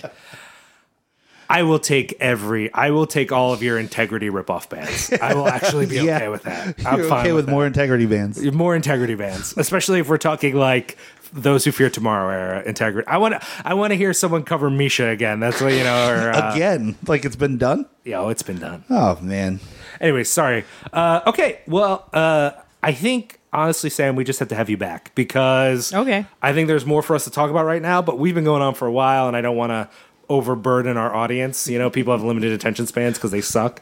I mean, they're great because we love them. You're listening to our show. Yeah, whoever made it this long, you're awesome. Yeah, sure. so let's just wrap up real quick with our uh, uh, things we're hype on. I think this is a good transition to make because as a uh, fan of classic horror, you actually had the opportunity to write about a cultural moment uh, which involved classic horror in a certain sense. You want to talk about that and your event connected to that? Yes. Uh, so I got to contribute a chapter to this book called Satanic Panic Pop Cultural Paranoia in the 1980s, all about the real events that were happening when people who owned a daycare were accused of being Satan worshippers and molesting dozens of children. And I'll definitely talk about that more at the book launch, which is Sunday, Sure, sure, sure, October sure, sure. 4th. October fourth at the PhilaMOCA. At PhilaMOCA at I believe 7 p.m. Yay! Eric Bressler, what up? What's up? Hi, Eric. Um, it's the book is fascinating because it the each of the chapters deals with a different aspect of pop culture. Like I write all about heavy metal horror movies, but Trick or treat. Exactly Trick or mm-hmm. Treat, which is the best ever. And please don't confuse it with that stupid Trick or Treat anthology movie from the 2000s. I like Trick or Treat. Which I as well. enjoyed as well. Of yeah. course you did. Oh man, that's so funny. We should have talked about that. No, keep going though. Sorry. So yeah, it's it's a mix between some really depressing content about court cases and deaths and kids who killed themselves or tried to kill themselves and the really interesting movies and books and music that was happening at that time Dungeons and Dragons all of it. So I'm doing Dungeons and Dragons is Yeah. about devil worship. of course. You worship the devil when you play Dungeons and Dragons. and when you listen to Not that that would discourage anyone from doing it. Yeah, anyone who Plus was like, one "Huh, dexterity. do I really want to worship?" You Ye- also, yes, I do. You also do math when you do Dungeons and Dragons, Yeah. which is why I hate it. Graphing paper. Totally a part of it. Fuck math. Dungeon crawls. All right. Leave math alone. but yeah, so I'm going to basically talk about some of the subjects the book covers, show a whole lot of film clips, some of which you may have seen, but probably a lot you haven't. So I'm really excited about that. And I will have copies of the book there for sale too. Awesome. Will there be sounds awesome. refreshments? I don't know. There probably will be. Probably. Just there asking. usually They are. always have free stuff at PhilaMOCA, like weird snacks. They and always have like good, you know. I think sometimes they have beer for sale. Oh, they often. oh, they, always well, have beer I mean, for sale. you know. yeah. I mean, no, they don't. No, they don't. No. I mean, who would want to drink beer? That's Only weird. Satan worshippers. Who said that? Anyway, Josh, what are you hype on this coming up? uh, the Gloss show tonight. S- I'm Gloss stoked on that. Um, there are a couple other things coming up. Um, Dick Gregory and uh, Paul Mooney are coming to the Prince on the same night, so uh, I'm going to try and make it to that. Danzig's coming. There's a bunch of stuff, a few shows here and there. Yeah. nothing that I'm super duper hyped on, like totally like really really charged about. But Well, uh, other than the Gloss show tonight, Gloss show tonight again. Sorry I can't go, but it sounds like with 800 people going, I'm you know It's gonna be you're rough not in that gonna lava miss- space, yeah. you're not gonna miss me. Uh, this weekend is hopefully I'll get this up by this weekend, but there's a double feature at the Mahoning Drive-In of Evil Dead 2 and Night of the Living Dead, uh, presented by Exhumed, Mm-hmm. uh, and also there's a number of Exhumed events coming up at the Mahoning, like the Christopher Lee night. Oh yeah, that's the night before the Satanic Panic book Right. The launch. night of So Danzig. go to right, both. right, right. So uh, there's a lot of things coming up. I would say check out the Exhumed Films website. I would also actually encourage you to check out the Mahoning Drive-In website because they do do some stuff that's not Exhumed stuff, uh, and that stuff is also good. So I recommend that uh, highly. Um, as we said, uh, the Satanic Panic event is coming up, but uh, our friends at PhilaMOCA have a number of things uh, coming up that are worth checking out. Gone with the. Pope tonight, Gone with Gone the Pope is with the tonight. Pope. which is tonight. the best movie ever. If you haven't seen it, Uh, and then I also want to say there's uh, down the road a little bit some cool shows coming up. Uh, always be checking out uh, Philly Hardcore shows on Facebook. There's a lot of interesting stuff. Um, uh, as far as anything else, oh, and one last thing, Horrorthon. Now, Horrorthon is technically sold out, but people still sell tickets all the time. People are selling tickets, Yeah. so check that out. oh yeah, on the Facebook page. Yeah, I, that's my one of my favorite events of the year. Um, as we've sort of mentioned a little bit before. Well, actually, let me start with this. I don't know if we did we thank Len yet. Did I do that No. from here? No. I want to Landmine thank. Studios. So as we said, this is our second chance here at this episode.